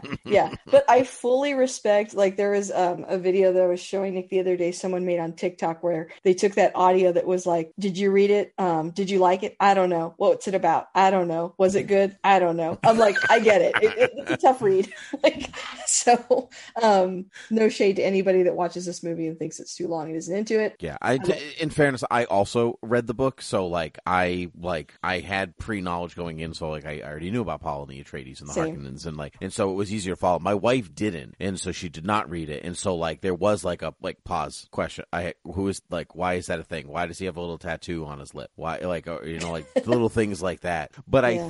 Think that I think it becomes obvious on rewatch. So like every time I watch Mhm. the movie, I pick up on different things, and even though I've read the book twice, I'm still getting stuff like that that are complementing my read of the novel. I mean, Um, it, it's helpful to visualize it, you know, um, because when you're first reading the book, it's just a lot of detail to keep up with. It Mhm. sometimes some of it's easier to see, you know, and then when you you couple that with reading it, it's like wow, full picture. Mhm. At least for me. yeah, I'm I'm right there with you, Jeff. I have no allegiance whatsoever to the material. The book, whatever, previous. I'd never saw any previous movies, anything. Oh wow. Uh, so this was my first Dune experience, and uh, Denis Villeneuve. We talked about favorite working directors. He's mine right now. Oh. Um, Yeah. every single movie that he's made, I have loved. Uh, so, um, I, you know, I, I have feelings about this movie. This is my favorite of the nominees. Um, and this is my number three overall, I think, of 2021, um, behind Tick Tick Boom and uh, movie that didn't get nominated for Best Foreign Language Picture, uh, Titane, which, you know, that's, again, not everybody's cup of tea. That's Mhm. a weird movie. That's a really, really weird movie. Hmm. Uh, um, but I freaking love Dune. I saw it same amount of times you guys you guys have uh, four or five times I've seen it, and and I I just I just get lost. I, I'm so obsessed with sci-fi movies that do world building on this level and do it really Mhm. well to where I feel like not having known anything about this world, I feel like I'm not getting left behind. Um, and that's awesome as like a cat. I guess you would call me a casual or just not anything because I I don't know anything about Dune. Um, so I I gosh, I just my first time experiencing this movie, it was a lot. I remember I don't know if I requested the day off work or not, but it dropped like at 2 a.m. Right, uh, so on HBO Max, and I set my alarm Oh for yeah, that because and you're I an watched hour it. behind Palmernice. It's 3 a.m. our time. Oh wow! So I set my alarm for that and I watched it, and uh, then I saw it in the theater a that night. That is a special kind of, of Yeah. movie watcher. That is a special kind of crazy. I just love Denis Villeneuve's movies like that freaking much. I was like, well, I have to watch this immediately if I have access to it, you know? Um, and then I saw it again on HBO Max later on, and then I bought it full price, obviously, and I've watched it like twice since then. Um, I, I just can't get enough of the world building, man. It's, I know it's all from the book, but it's the fact that he's able to spell these details out in ways that I, I'm not like, so what's this about? You know, like I, Yeah. um, Yeah, truthfully, if you read the book, you'd actually really, in some ways, understand how impressive it is that he's able to lay out Yeah. a lot of these things because that's Dune what makes is- me love it more is hearing Yeah. stuff like that. Yeah, Dune, Yeah. Dune is not except like I I read it twice. The first time I was like, okay, I get what it was doing. I Yeah. didn't love it. I understood. I understood its importance. Duning. Yeah, It was Duning, Um, yeah. Duning, and then and it was the set. It was the second time through that I was like, okay, this is quite good. Um, Yeah. and then Yeah. but it was the movie that like made me like then think about the book more and go, no, that actually was really good. And Mhm. so like it all complements one another, and I Yeah. it- yeah, and I like that with adaptations when the movie can complement the its original text instead of just Yeah. replacing it. And there's just so much dialogue that you're like, oh, that's literally straight from the book. I Mhm. mean, they're just Oh, that's wild. saying lines from the book. That's so So cool. often. I love hearing that it Yeah. like respects the material, uh, even though it's trying to be its own thing because it's only going to be two movies, the book, and I understand there's a lot more in the book, um, or there potentially Yeah, could be. He is talking was about doing. third?" He is talking about doing the second book in the um in the series to kind of wrap. Yeah, the Dune Paul Messiah. yeah, as a, as a trilogy, trilogy. right? To make Yeah. it a Which trilogy. coincidentally is the only other book of his that I read. So Oh, you go. interesting. I've gone one. made I've gone Children one of beyond. I've gone one beyond that. Children of Oh, Dune you was good. did? I actually liked it more than Messiah. really, I need to Um, give it another shot. I just remember like the kids being so powerful that I was like, all right. I, don't I mean, they are, but so's Yeah. Paul. So True. Yeah. fine. Yeah. I yeah, I do love uh, the casting in this. It's just an absurd ensemble. Yeah. Um, Josh Brolin is perfect for that role of just a curmudgeony uh, general. I don't know what his exact role is, but general type. who, Gurney, uh, like the man at Gurney. arms. Yeah. yeah, yeah. Gurney who's High. who's basically like tr- responsible for training Paul and stuff, and and and Jason Momoa. This is like my favorite role of his. Period. Like, I mean, he is just crushing in this movie. Like Mhm. him kicking butt, like in that in that hallway where it's like his ultimate sacrifice. Yep. Yeah. I love that scene so much. I mean, it is just killer, quite literally. I did like his Um, little Oscar thing with Josh Brolin too, with the back and forth. Like, Yeah, oh, that you was have been fun. nominated for an Oscar. It's and the way Momoa said no, no, like no, he knows that he know thyself. He knows He's himself his so lane. well. Yeah. He is not. Nope.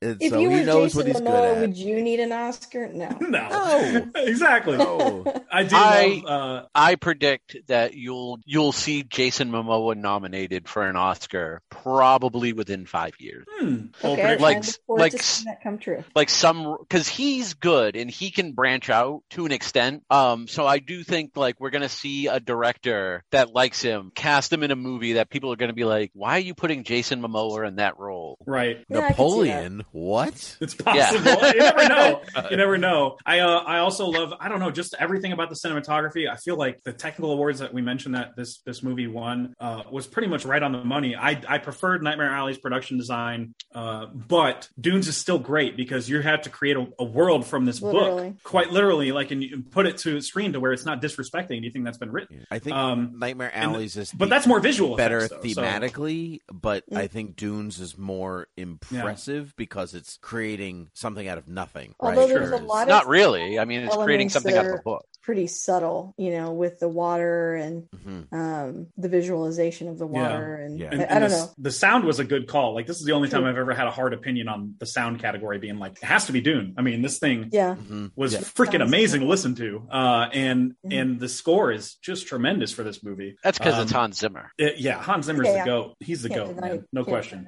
Um, but yeah, I really love the movie, and I look forward to watching it many, many more times, like I do with everything Villeneuve does. Except for Now- except for Polytechnique, I'm not going to watch that again. That's a hard watch. Really And now for Palmer's opinion on Dune. Um, well, uh, this might shock some of you, Oh. but like all of you, I watched the movie about four or five times. Well, not all the movie, the beginning, because I kept deciding like the movie sucked and shut it off. So I had to keep going back 'cause I didn't remember.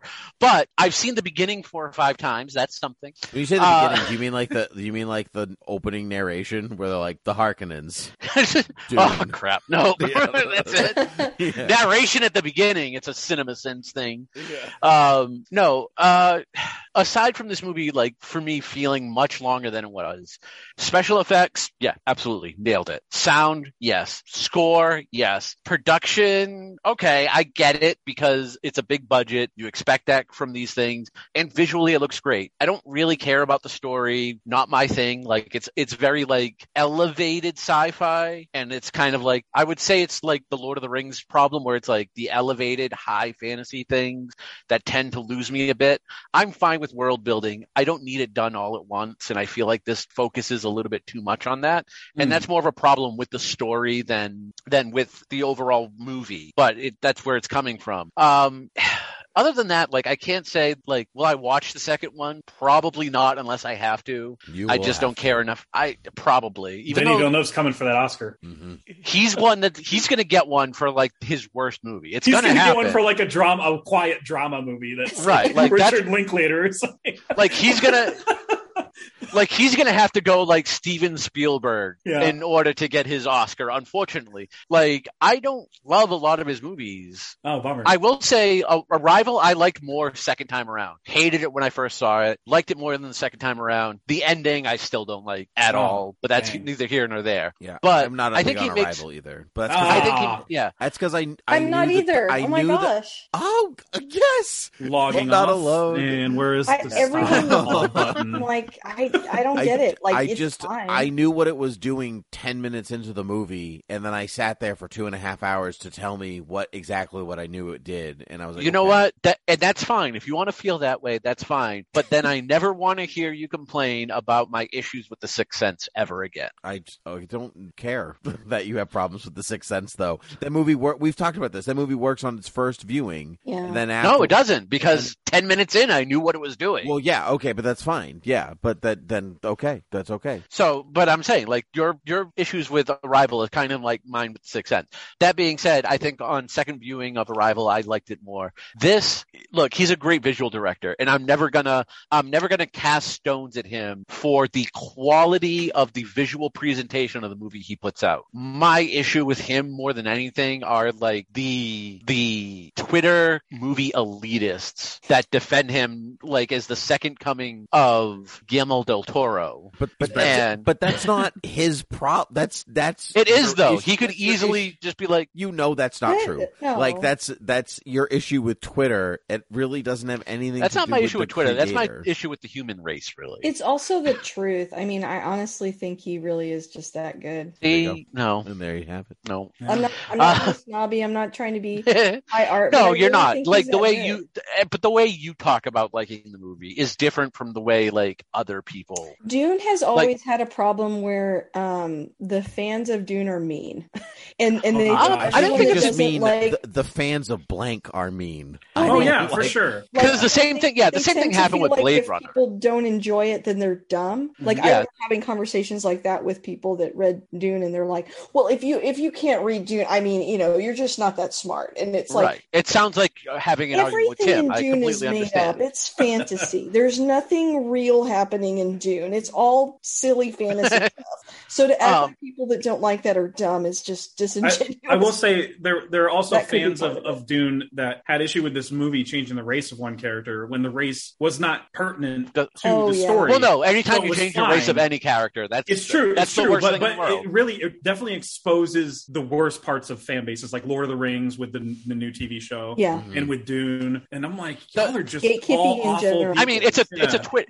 Tim's right. It's a Twitter thing because people feel like they have the ability to just espouse their wrong viewpoints. Yeah. or just their viewpoints. I would say not even say No, that they're, they- they're all wrong. wrong. because you know because all wrong. because like some But- people do make good points that Mm-hmm. are alternative to what other people are saying, and then that changes the conversation, and that's okay. Oh, but, But- when they say it meanly or they Yeah. actually are mean, that's and the same thing Right. the same thing kind of happened with what started me having a bad taste of him in my mouth was Blade Runner. Like that's when like this fandom kind of kind of latched on and looked down on people that didn't go see the movie or didn't praise it as much as they felt like it did. I still haven't seen Blade Runner 2049, 45, you know, 49. 2049. because yeah, Well, because of that. It is Now, to be fair, Blade I also didn't really cult- like Blade Runner the f- first time around either. The first Blade Yeah. Runner. Ah, bummer, bummer I again. didn't- You're just I bumming didn't me like out it tonight. the first time, but I liked it on rewatch. And I will say that Blade Runner is, you know, a cult classic, right? Mhm. So I feel like it does tend to draw, if if they really like 2049, it does tend to draw that kind of fan. The It's very exclusive. yeah. And I think that's what you're talking about. Yeah, Um, my, my problem with the original Blade defensive. Runner is just yeah, is just like like the story. Like I like I it's a genre. It elevates the genre and I'm not going to take anything away from either Blade for doing that. But at the time like I just think the Blade Runner story is fine. Like what it does for the genre overshadows the entire movie. Hmm. Uh and as far as Dune goes, at this point like we've gotten these high art sci-fi movies that it's not as original as I think it used to be. Ah. So maybe that also kind of takes away from being able to enjoy it a little bit more. But at the end of the day, the story is just not for me. Visually, it's great. I'm fine with it winning those those technical awards. I fully expected them to, and I'm glad when movies like that do. I would have liked like some other people. I would have liked to have seen Nightmare Alley maybe get production design, Yeah, but same. but like if you know if because it won cinematography, right? Dune did, yeah. Dune yeah. won So, like, it was Cinemato- like this year's yeah. Fury Road, you know? Yeah, It was yeah. Oh, and, awards, and yet yeah. another one, like technical, technically good, but not a movie that I'm into. Dang. Um, so wow. Palmer breaking hearts tonight, y'all. yeah, look, if you need to release a movie in black and white for it to be good, like it if if Aren't you a Zack Snyder's Justice League fan? I don't understand. I have not seen it in black and white because it hasn't been released publicly. Like you had to fly to like Toledo to go see it in black and white. or It- you it could was on watch it on HBO I- Max. yeah, yeah, I watched it. Yeah, it was good. Yeah. It was really good. Actually. Wait, it's on HBO Max in black and white. It Yeah, was for like a day, right? it. Wasn't it? Yeah, We got to wrap it up. yeah. I, I got plans tonight now. I thought it was just for like a day or so or something. It was Yeah, like probably. it was a limited thing. But anyway, um, uh, I I've heard this complaint that people were like, "Oh, I can't connect to Dune," and I go, "Look, I get it because the movie shoves this world at you super quick, and it can leave you Exactly. behind. And if you don't care, Yeah. it's going to leave you behind. You're you're done. Yeah. You know, When- you're done with you Dune. ha- done Dune. When you have that much of an information dump at the beginning, Mhm. it's when my brain will kind of check out. I'm fine with some information dump. You got, Yeah. especially in a three hour movie, you can't like piece it out to me a little bit better than than this. Oh, there it is, black So- and white. Still Yeah. in black and white, still on HBO Max. Just I will Gray. say that I think the Dune story. I, gosh, now I'm, I'm going to sound Elitist. like the per, yeah. Do it, here we go. Lisa. So Do it. Bring it. In scope, there is Uh, no way. Lisa is- Wait, wait, it in shh. Lisa is Okay. talking, Palmer. Lisa, you have to say it again because he spoke over you.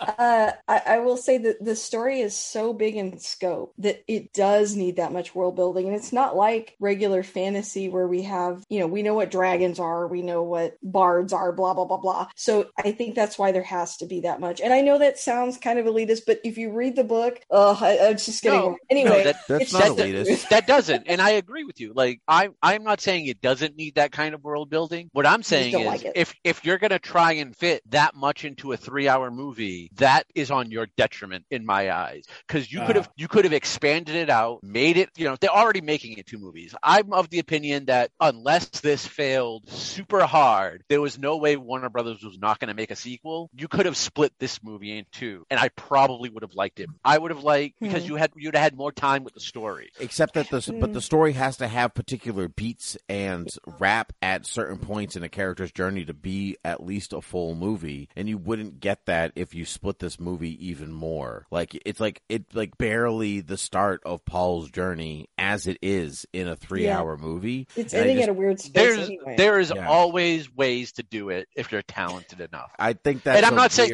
I'm not saying that. No, I'm not do saying that just to just as a thing. I honestly think that there are ways to chop up any story that, and I think Dune especially could do it. Now, I don't have enough love for this to really be able to be like, well, they could have cut it here because again, like after that first information dump, you kind of lost me, and it was that was that was about it. That being said, love Zendaya, so you know, I might well, just you'll get wa- a lot more she- her. In the I was going to say she's more in Dune 2, so maybe I will end yeah, up she's watching a, Dune a, 2. a ton of Dune just 2, for is what I'm Zendaya. It's also Yeah. pronounced Zendaya, apparently. That's how she says it. It could be. Is it- pretty- I've been saying it Zendaya. Just kidding. No, that is wrong.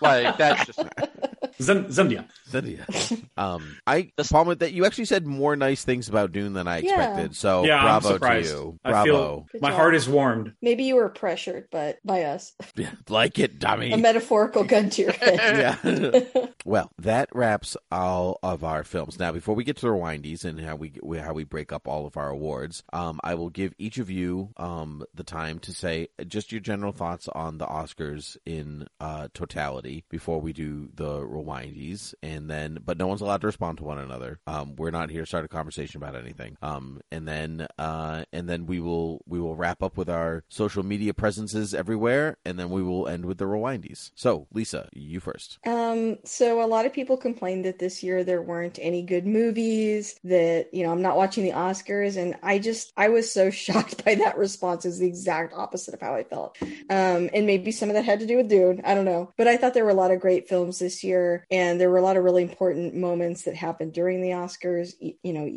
there was an unfortunate thing that happened as well. But other than that, um, it was a great year for movies. So that's how I feel. Good, uh, Jeff. So I am, I don't know, as a as a TV production ceremony, I'm growing increasingly frustrated with the Oscars. I feel like the producers that they hire for these are are just not meshing the world of the populist, you know, audience that they're trying to get to tune in, and the movie lovers that just want to see people that make movies re- rewarded for their hard work. Like it's just uh, they're catering to an audience that isn't there, and they probably won't come back. So I'm really getting kind of irritated with some of that. Um, there is an incident that unfortunately kind of, you know, happened halfway through that made you want to just talk about nothing but that when they were still giving out awards, you know, and and that's really unfortunate. But there are definitely some highlights for me. Like I love the um, I, I love the musical performances from Billie and Finneas, uh, uh, Riz's speech, Questlove's speech, Troy Kotsur's speech, uh, Gaga and uh, Lady Gaga and Liza Minnelli being together. And I did love the return of hosts. It, it I know the show was longer than last year's, which is hilarious, but I loved the return of hosts. It felt right. Uh, so so that's all I got to say. Palmer. Uh, I I agree with the return of hosts. As far as the producers go, m- my take on this is the producers are put in a no-win scenario. I think they're doing the best with the constraints that they have. And I said this on Twitter, and I would like to, I would really like to know if this is feasible from somebody out there. Maybe the Oscars should just look into like being a YouTube produced show, because then you don't have to worry about sort of the audience that will never come back. It's it's not going to happen. Sorry, it won't. Yep. That being said, aside from a lot of points where there was a tr- like there was a train wreck atmosphere to this year because of stuff that happened, like the thing that everyone's alluding to of Kristen Stewart being robbed for Best Actress. um, but that being said, aside from that, I like the presentation. One one criticism I saw online that I absolutely hated, as far as the criticism goes, was someone was complaining about the tone of the in memoriam segment, which I always love the in memoriam segment. It's it's it's kind of ghoulish a little bit, but I like praising people that have come before us and that have passed away. I I loved it. I loved the upbeat energy because it was more praising their life and what they accomplished than being mournful of their death. And it's in some in some societies and some religions, that's the way they celebrate. And I'm fine with that. I love I loved the energy and love for the people that it showed. Um and there was always people that are left off each year that everyone complains about. Whether they should be on the Oscar memoriam or not is is a debatable thing. But my favorite part of the entire ceremony was not once but twice Zack Snyder beating the MCU out of the two categories that were specifically made to bring them to watch the show. It was great. It was lovely. Loved it. Chef's kiss. I really Okay. can't respond to that. That's No, unbelievable. you Nope. cannot. Nope. no, you cannot. No, we don't have time. I need to go to bed.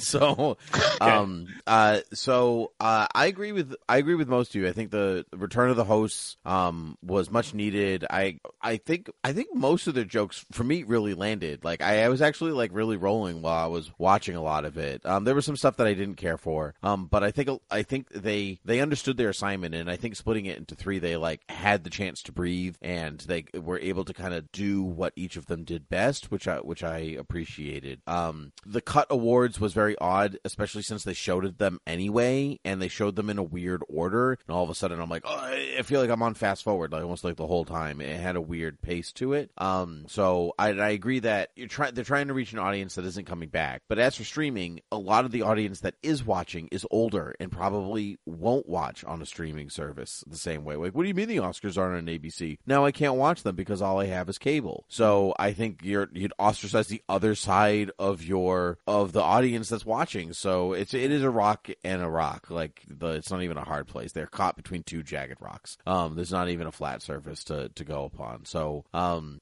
so, um, so all that um, yeah, maybe, but I I just don't. I feel like older people at least know Netflix. Maybe, but it, that would that would have to be a live stream thing, and stop responding to me. That's like then you're breaking the rule. Um, and so um, I I absolutely disdained the ch- the cheer moment and the fan pick moment. Not for their picks, like I don't really Uh-huh. care about those. I actually like it was so glaringly obvious that those movies don't belong at the Oscars. Like that's what was so obvious to me. It was like these things, what these things are not like the other, and you could even like feel it in the room on the television. Like I just like you could tell they were like, "What is this? What is this nonsense that is happening?" And those are from people who have worked on those movies, who are even like nominated in categories for some of those things, and it just didn't gel. It didn't like none of that worked well for me, and I just don't want to see that return because it became a joke. Like because like it was how much cheer can you do, and like what do you mean? Like why is the Matrix in the why is the Matrix cheering like a, a cheer moment? This is the 2022 Oscars. Shouldn't the cheer moment be from movies that came out in 2021? Like like why am I watching so, like that didn't make any sense to me. And so um but uh, honestly I enjoyed this maybe because last year was a weird year. I enjoyed the season's Oscars even with even with uh the incident that Palmer you know spoke of um Kristen Stewart not winning. Um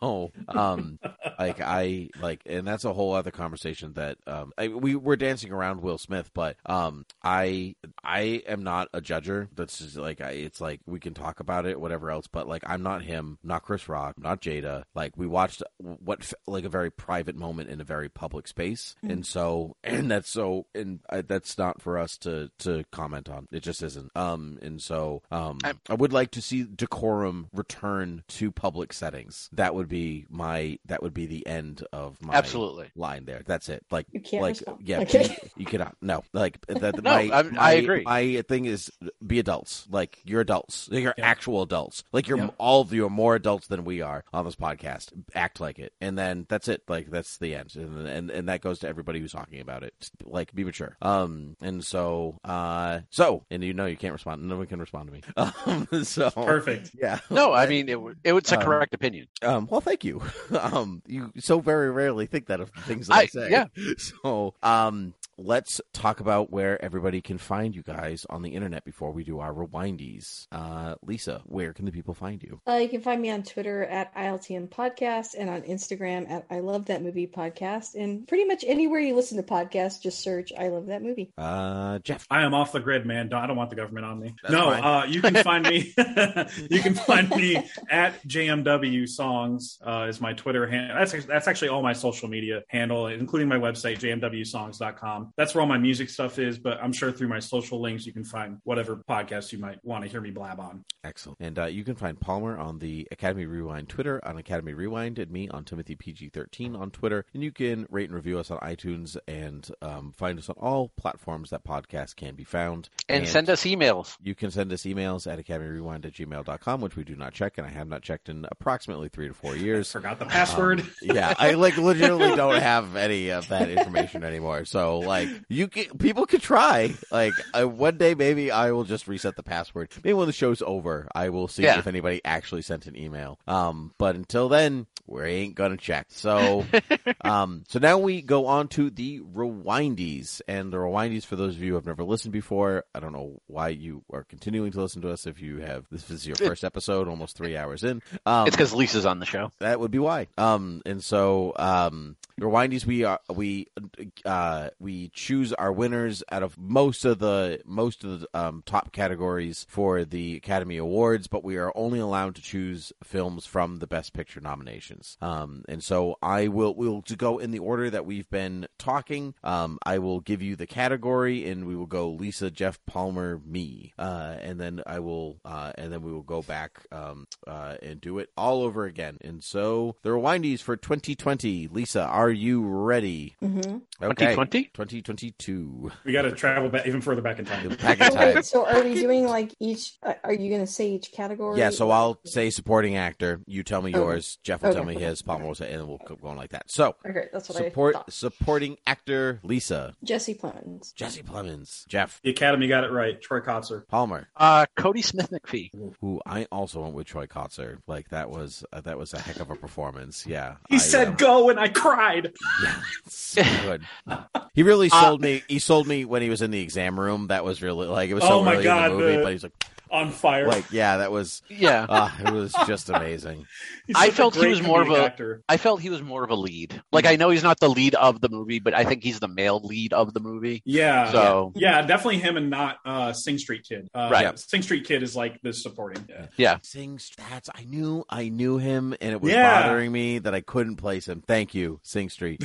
um, um, I could have looked it up, but I I didn't bother. Um, uh, I should know on the rewindies that we can like if you feel that Troy was a leading man, you throw him in that leading man category. You do whatever you want. That's okay. Mm-hmm. That's what the rewindies are about. To Lisa, supporting actress. I said Kirsten Dunst. Kirsten Dunst, great choice. Jeff, This is a joke. It's not really a joke answer, but you're going to think it's a joke. Harriet Sansom Harris from Licorice Pizza. It's Gary Valentine's agent. oh no, it's not a joke. No, she was so good. she was good. I know it's like a five minute part, but she was just so amazing and stood Dame out. Judi Dench won for eight minutes in Shakespeare in Love. Anything is possible. That's a good point. Yeah, Palmer. Uh, if I'm if I'm conflating the actresses, I'm really sorry. Uh, Rika Kirshimi or Kirshima, the driver of Drive my car. Drive My Car. hmm Nice. Nice, very good. She is excellent. Uh, mine is. I'm going to stick with the Academy and say Ariana uh, Dubois. Um, Ooh. Dubois. Dubois. DeBose. I think it's DeBose. DeBose. Okay. DeBose. Um, Yep. DeBose. Um, I thought she was excellent. Like that she, I think the standouts were her and Riff, and so like like as far as the casts go. So I'm I'm glad that she She was got definitely the standout. Yeah. Yeah. Uh, to Lisa with production design. I said Dune. Dune. I- yeah. Uh, Jeff. Uh, Nightmare Alley. Good. Palmer. Nightmare Alley. And I also said Dune. Well, at least we're a 50-50 split here in this uh, on Academy Rewind. Uh, costume design, Lisa, Dune again. Jeff, Uh, I said King Richard. It kind of nailed the uh, 90s aesthetic for me. the shorts. Yes, The shorts. the shorts. Yeah. Um, Palmer. Nightmare Alley. Uh, I also said Dune. Uh, makeup and hairstyling, Lisa. Eyes of Tammy Faye. Oh, you can't do that. It's Oh, not I a best picture. Ah, dang it. Haha. Uh, I messed up. Okay, then I will say Dune. I'll just do Dune for everything. Everything's Dune. I forgot the And- rules, y'all. That's on me. That's okay. Uh, Jeff. Oh, uh, Nightmare Alley. Nice. Uh, and Palmer. West Side Story. West Side Story. Oh, Good. Yeah. I also said Dune, mostly for the Hark. Um, for Harkonnen. the Harkonnen. He was just that was just some Creepy. awesome stuff. Yeah. Yeah. Uh, Lisa with music. Um, I'm gonna say Dune again. I like your. I like your. I like the track. I'm track. you're sticking on. with it, you know. Um, and Jeff. Oh, I'm spreading the love. I'm going Power of the Dog. Oh, that Yeah. was a solid score. Yeah, I love that score, man. Yeah. Uh, Palmer. Uh, I'm gonna go with Dune. Yeah, Dune. He gave an award to Dune. Everyone, mark it. yeah, yeah I, I'm also going Dune. Um, though I I really wanted to go West Side Story, but I like It's it not like a really cheat, you know? It's so, like, yeah, it feels ah. like a cheat. Yeah. Yeah. Um, but I'm going with Dune. He does some really interesting stuff. Uh, visual effects, Lisa. Dune. I mean, you know. Yeah, That is I correct. Yeah, the Jeff also with the Dune. Dune. Um, Yeah. Palmer. Coda. I mean, okay. I don't think they were really on a boat. They they were actually. I I have never seen I have never seen the sea, so I don't believe it actually exists. Okay. Now, little known fact: Palmer lives in the town that is quite famous for fishing. It's actually one of the largest fishing ports. Are you a in the- Manchester by the sea? in the country? Uh, no, Uh, f- no. much further south of there. I'm in Moby Okay. Dick land. Yeah, Oh, okay. it is. Yeah, so one of the largest fishing ports in the country, and one of the largest, if not the largest, scallop port in the entire world. And so I'm pretty Palmer sure- has definitely. I'm pretty seen sure the if I stood on top of my house, I could see the sea. Yeah, so like a widow's walk, right?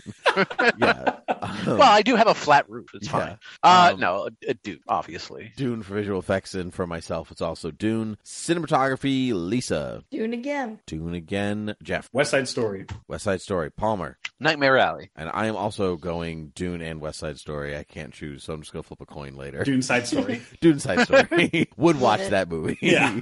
yeah. I think Greig Fraser's Dune is just, it's just so good. But the, Yeah. some of the stuff that West Side Story does with the camera is just Yeah. unbelievably good. and it's Spielberg's regular guy that's been working with him for years. I know. and It's Yeah. just Since like amazing. Saving Private Ryan. So Wow, yes, it's just amazing, amazing stuff. So, um, yeah, West Side Story, why not? Um, editing, Lisa. Um, Dune. Dune was not edited. Nice try. Uh, Jeff. because of its length, and I think that has to do with editing, Belfast. Oh, good, no, good. it's Yeah. a good one. Yeah, Palmer. Because of its length, and I think that has to do with editing. Drive my car.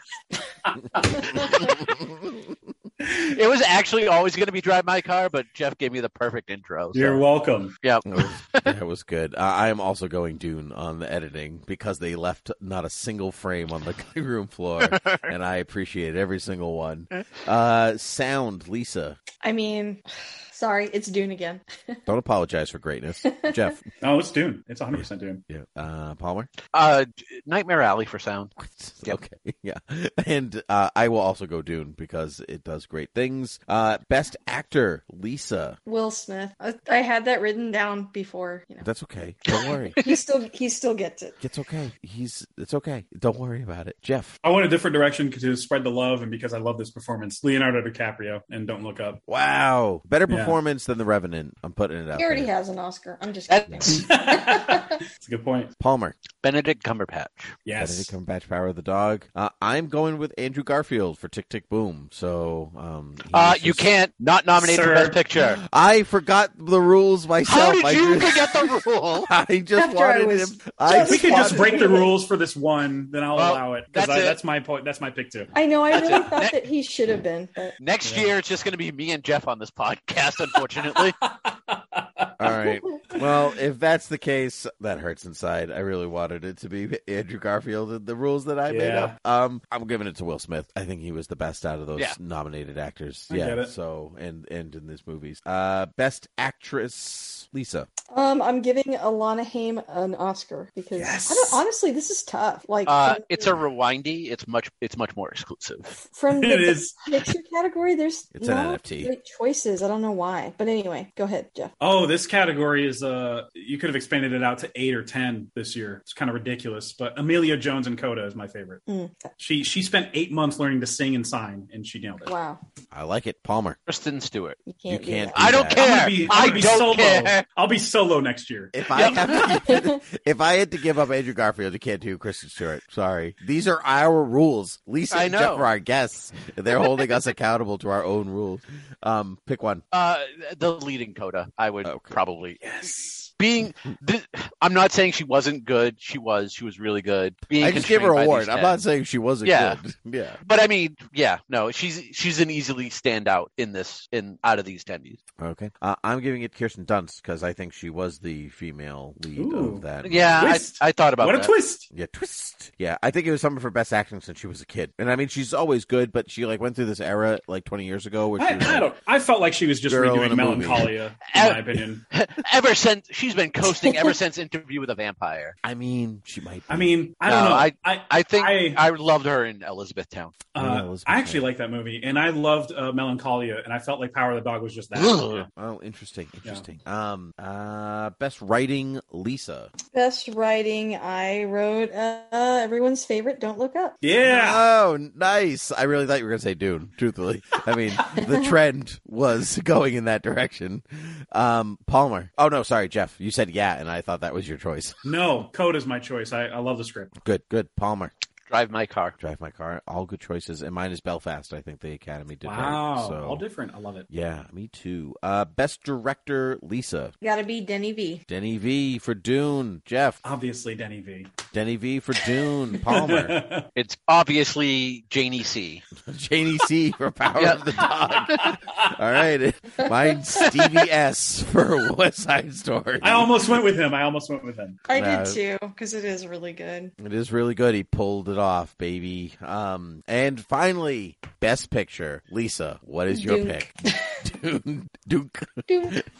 Dunk. Duke. All right. Dune for Lisa. Jeff. Uh, personal pick, Dune. If I were the Academy, I would have gone with West Side Story. Mhm. Really, a remake? yeah. That's- Yep. I feel like this that would have been like the legacy, like staple for the year, in my opinion. Yeah. Palmer.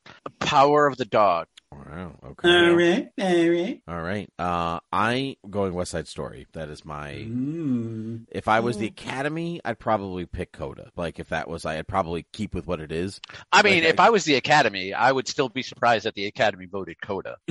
I, I'm going for the cultural in, in the in, like the significance of the movie, but as far Yeah, as yeah. as far as the quality of the movie and like what it accomplishes, like as a, a movie, Yeah, a product, it's yeah. West Side Story. It's just I flawless. yeah, it's pretty. it's flawless. weird. Like for me, it was either Power of the Dog or Coda. I went with Power of the Dog. I think the the film just has a little bit more meat on the bone to give it the award, but it takes nothing away from Coda. Has a little more hide on the cow, so to speak. Yeah, hmm yeah, it has a little more anthrax on the on the pelt. the pale. Oh, that was lovely. Guys, thanks so much for coming on and being a part of this and doing our really short episode. So short. Yeah, I know. Did we break last year? Oh, three hours. Yeah, no, we did. We Yeah, we drove that did. car. That's what we did. We drove did. our car. You could have watched Drive My Car in the time it took you to listen Yep. to this podcast. But but not Dune. but not Dune. Dude's Dune- over. Forty five Dune, you minutes ago. Dune, you still have like another three days. All right. Well, I apologize to everybody that wanted to get out of here quickly, including our listeners and our and our guests. I think Uh, every year it's just you that wants to get out of here quickly. I hate you. That's why I just can't stand doing this anymore. Jeff, take over. You're me All right. now. Um, well, thank you all for coming. My But actually- pleasure. Hey, all right. Here's my radio voice. Yeah, All right. that's good. I like it. You're gonna have to do that radio voice as they're playing us off, though. No, I have some more people to thank. Too bad. Bye. Bye.